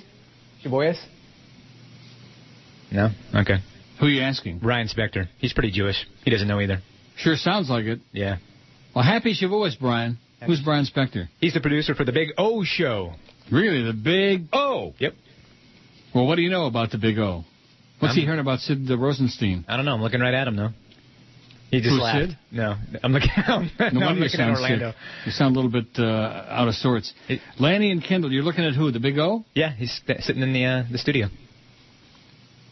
Does he want to come on with us? Uh, I don't know. You want to come on now? Hang on, let me see if I can get his mic on. You're mic one, right? I think so. I haven't worked that room yet. Never worked what room? The room that he's in. Neil God, good afternoon, sir. Hey, good afternoon, Big O. How you doing, my friend? What do you know? Not much. You know me, I'm always left in the dark. I'm like Johnny Dark. Like a mushroom. You hanging in there? I'm hanging, man. I'm just, I'm still here. I show up every day that I'm supposed to, and even some days when I'm not. 30 years strong, baby. That's all we want. 33. Get it There right. 33. Yes, yes, sir. So you're not going to have Jerk Jerk Street on, are you? No, no, Good. I'm not. And what about Ira Windbag? yes, we have iron often, yes. Oh, no. That explains a lot. now, do you do that voluntarily, or are you being coerced into doing that? No, no, I do that voluntarily. Has he got naked pictures of Clarence and a billy goat, or what? What's the story with him? He's a good reporter, man. He does. Get out of here! He's a good reporter. He he sounds like a little girl for crying out loud. He makes Geldy sound like Walter Cronkite. Ira Windbag. He's a good reporter. No, why, why don't you come clean for once? One of you sports guys, come on here. You, this is your opportunity, and be honest with the audience and tell us why you continue to foist these clowns on the audience. Oh, Oh, come on. You're you're, you're just bad, man. Why why you got to call the guy a clown? He works hard. He covers the team on a daily He's terminal, basis. coma-inducing. he makes But Perry not- Como seem like a Mexican jumping bean. You're not a you're not a Yeah. you're not a sports hole like we are. That's why. Oh, talk about boring. Wow. You know, you know us. We have no lives. If it's not Shaq or Jimmy and Danny and LeBron. and LeBron and Oh, LeBron. Yeah, Kobe, Let, let's hear a lot more about LeBron over and over and over again. Yeah. LeBron and LeBron. he's his ass is about to go home tonight. Of course, I can't talk about anybody else now that we got uh, nobody listening to the show anymore. No, come on. You know that's a fluke. You got- Fluke.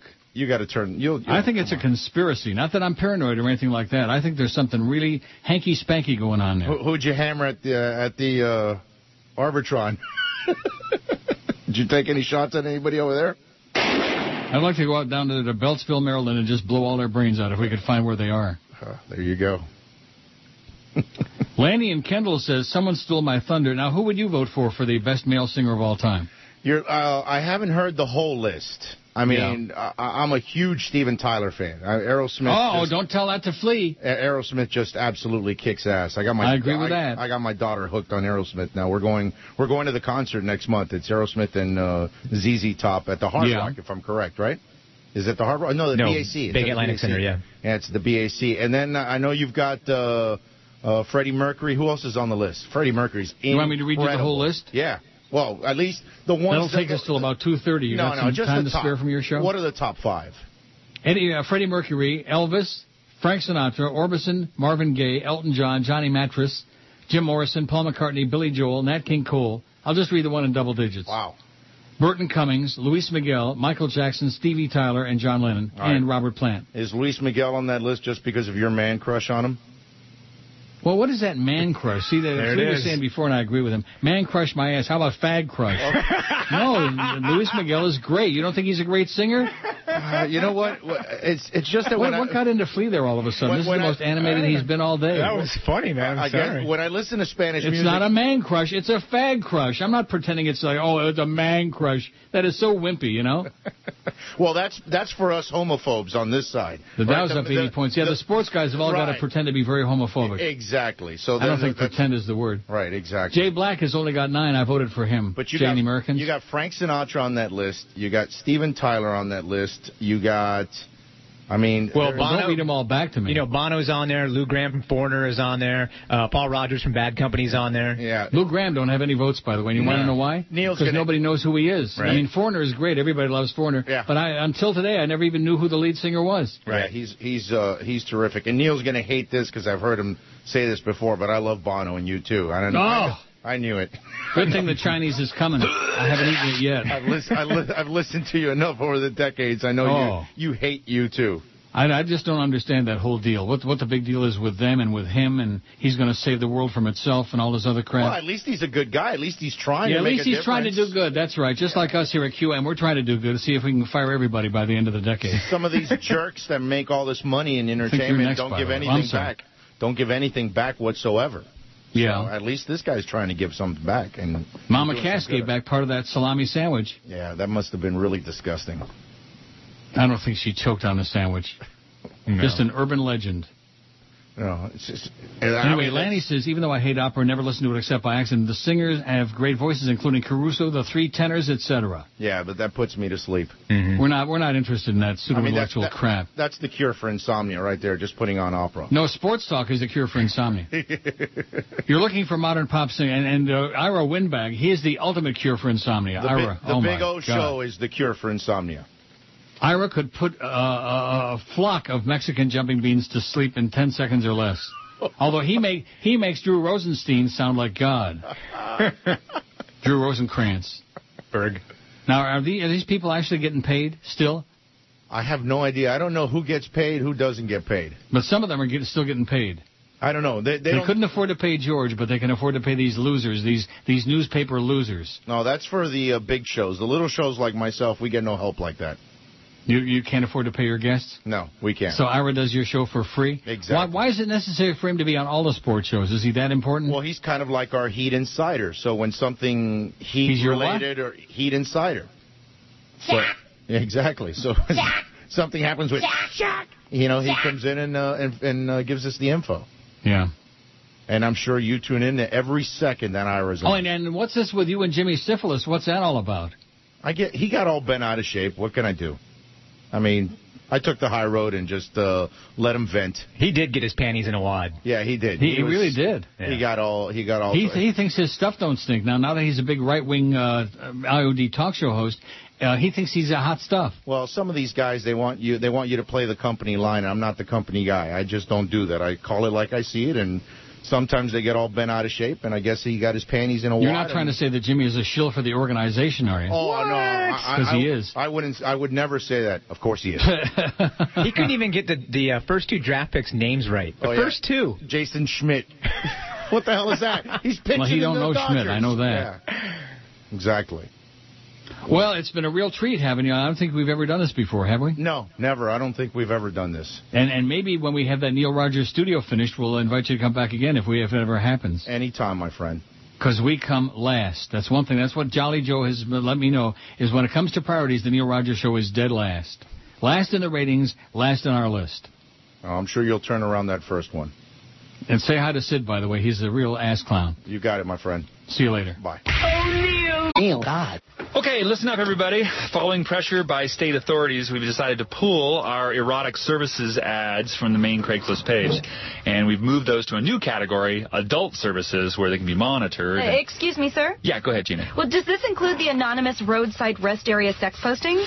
No, because that's not really an erotic service. That's just a standard run-of-the-mill Craigslist posting. Uh, okay, fine, but we are moving our gaze-seeking Rusty Trombone and Dirty Sanchez people locator postings? Well, Gina, I pay good money to use the people locator, and trust me, the whole experience has been very erotic. Okay, fine, I understand that, but what about the postings for men seeking women for missionary-style lovemaking? Gina, Gina, Gina, seriously, you that's not erotic. No, that's, that's yeah. I think that ends the meeting. Thanks, everybody. Nice. Half off the boobies or the buffet. Yeah, it's a Tiggly Wiggly. Uh, 145, and we were just talking about Piggly Wiggly, right? Yeah. Yeah, the Big O was doing okay until he said about my man crush on Luis Miguel. He said that, right? Not you. No, that was him. Yeah. Oh my God. Why do these sports nerds say that? I don't know. Is that a cover up for being uh, Gay. You know, Exactly. having the hots for some good looking guy? Yeah. The Chronic in Montauk, New York says Lou Gramm, formerly a foreigner, is on your poll twice. Right. too bad. I asked Eric to remove that. It just I don't know for some reason when I hit submit it posted it twice. The second listing has no votes. The first has two or three, including mine, he says. Also, please keep us up to date about George. Well, we just had a George update a while ago, and you said uh, nothing new. Right. And Barry Jackass says George is pissed off at me for talking about his meeting with Steve White, which I don't believe that. No. Because George would have said, not for broadcast, don't put the, you know, something like that. Because George is not bashful, you know what I mean? No, not at all. The fake Tom Jicka says Neil and Big O, some of the funniest radio in some time. You still have it, Neil. That was some of the funnest radio in uh, in a long time. It was a pretty good segment, that's for sure. Yeah, well, it was a good segment. It was fun. It was a good idea. Yeah.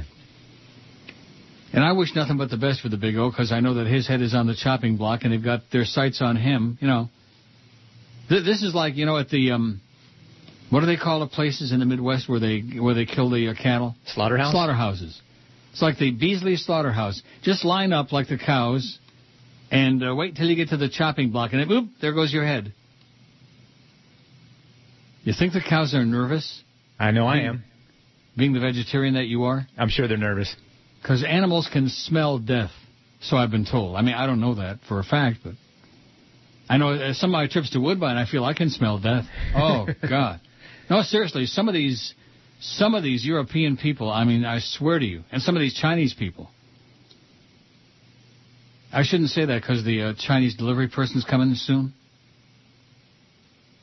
So I may have to run into the other room when I, when I hear the beep beep. You know, the Mhm. phone rings a couple, just two short times. It means you got to buzz him in. We can't let uh, Paco actually answer the door, huh? He's not here yet. Oh, he he don't he don't show up till the food arrives. Nice. That's a good gig. Also, the fake Tom Jicker says, I'm listening online today. The song Cocaine keeps playing during the breaks. Am I missing something? Is this an inside joke? I don't know, because I have no idea what goes on on the uh, online, on the stream. I put a couple of uh, fake bits in there, like fake Did you? commercials. Yeah, Being the troublemaker and agent provocateur that you are, trying to keep the people entertained while they're listening online. animals can smell death. So must not be too fun standing in that assembly line, you know, while they're waiting to get their head chopped off. No. And the same with the uh, pigs, with those big pig noses they got. I bet you they can smell it. I don't know if I asked you this or George. Did you ever go on a highway and find yourself driving next to a pig truck? No, I have not. Oh. And you got the window rolled down? Oh. The worst aroma in history, even worse than the smelly Chinaman at Woodbine, is a pig truck. Well, I know that the pig farms are really bad for the environment. Really? Yeah, because of the gases that they give off and the stuff that leaks into the water ducts. Pigs give off gas? Oh, I yeah. can play something, but I can't. No, don't do that. See, I, I just want to make a point. I was thinking about this. I, I was reading something. Oh, you still got it. Let me say this to you. I'm not doing the Neil Rogers show anymore. I'm still Neil Rogers. I'm still sitting in this studio here in Toronto. I'm still in the chair. Still got this equipment here that usually works.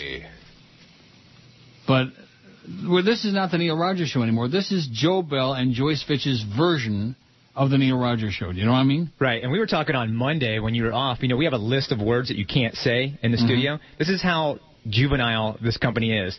The bad words that we can't say aren't even spelled out. They're using like asterisks and the Oh, uh, yeah. comic Oh, book God curse forbid. word parts. I mean, God forbid. Seriously? Joyce don't want to burn in hell. Hey, happy Shavuos, by the way, Joyce. Ron from Miami says Shavuos is the anniversary of God giving the Torah to the Jews. Oh. Orthodox Jews stay up all night in shul and study the Torah and eat yummy blintzes and ice cream. Oh, that sounds good to me. The last part, Yeah. not staying up in shul and reading the Torah. Baruch atah Adonai. All the Baba Mices all the time. Good Yom Tov, says Ron from Miami. And back at you, Ron. Happy Shavuos. It's one thing about the Jewish holidays, man. We got some really nifty names for holidays. Simchas Torah, Sukkot, Shavuos. Shavuos has got to be one of the best. And then, of course, for the Hamantashen lovers, there's always Happy Purim. that too. And Have a decent Pesach. David, I, I was thinking David might be uh, emailing me something about uh, Shavuos because his last name is very Jewish. But no, the best male singer. David, you'd have been way ahead of the game if you wouldn't have sent this to me, please. David says the best male singer, bar none, in his day and even beyond the grave, in my opinion, would be Robert Goulet. Oh my God. I'd vote for Barry Manilow before I'd vote for Robert Goulet. Wow. Is he dead, Robert Goulet? I don't know. Maybe I'll check. I think Michel Goulet, who used to play for the Blackhawks, hockey player, I think he's dead. Or did he play for the uh, Sabres? I don't know. This thing about the opera singers. Oh, brother. Anyway, Lanny and Kendall says, don't tell my wife. I like Bob Seger and the Silver Bullet Band because his music is the one I can dance to and still feel close to the woman I'm with. I watch her hips. I watch her hips. How do you like that? Lanny sounds like a real prevert to me. I won't, we won't tell your wife, Lanny. Are you Googling? Robert Goulet? Yeah, I'm trying to find out if he's alive. I really alive. don't care whether he's alive, but I remember that silly ass mustache he had. Yeah. His his kind of music is just oh, like MOR stations used to play. You know, stations that would play Sinatra, Slush, like the stations that are getting the big ratings in the new Arbitron methodology. You know, Slush, The Coast, Life, crap like that. Robert Goulet, my ass. The Dow's up 77 point. You finding Robert Goulet? Maybe you're not spelling it right. G O U L E T. Yeah, I was spelling it wrong. You were? What an income poop. By the way, somebody gave you the business. I didn't read it about Iwo Jima yesterday. Yeah, I couldn't. About Iwo Jima yesterday. Yeah, I couldn't pronounce it right. Yeah, get with it. Get get with your Japanese man. My Chinese delivery guy will be here any second now. The ugly Chinese delivery guy. Henry says this is this is the dumbest suggestion in a long time. Not of all time, but it's in there. It's in the running. Henry says, instead of blocking the emailers, try replying to them. I don't have time to reply to them. I did reply to that Stephen Alexander guy. I said, get a life, schmuck, and then I blocked him. Robert If- if Goulet. it's somebody, what? He died October 30th, 2007. Henry? Oh, you mean Robert Goulet? Yeah. 2007. So he's been, he's not even warm anymore. No. Now, was he eating a salami sandwich or what? Kosher hot dog, it says. Kosher weenie, huh? Uh-huh. I never knew that about Robert Goulet. Gay. Till this moment. Oh, I'm on the wrong channel. I got to get on uh, City Pulse so I know what time it is so we can get out of here in time. It's one thing about us. We always get out on time. Am I right? I mean, the show may suck some days, like a lot of days, but we get out of here on time. Uh, let's get a gold star and a purple jelly bean. Yeah. O'Neill. It stinks in Miami town at 560 WQAM.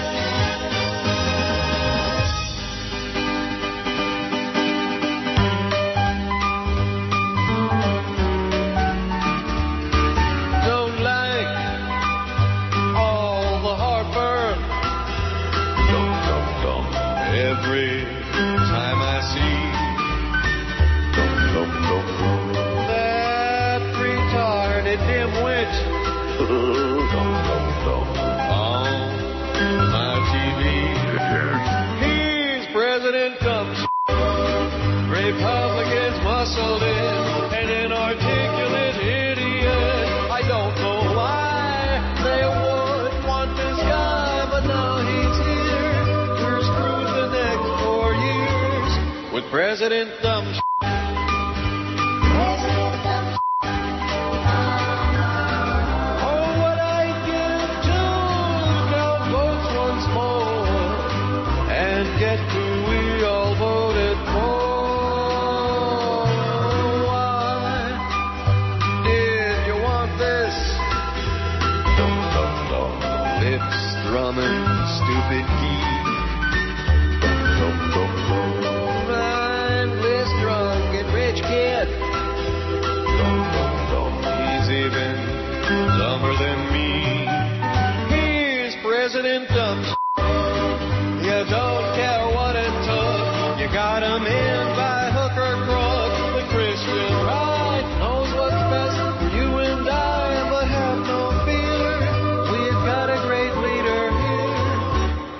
President Dumb.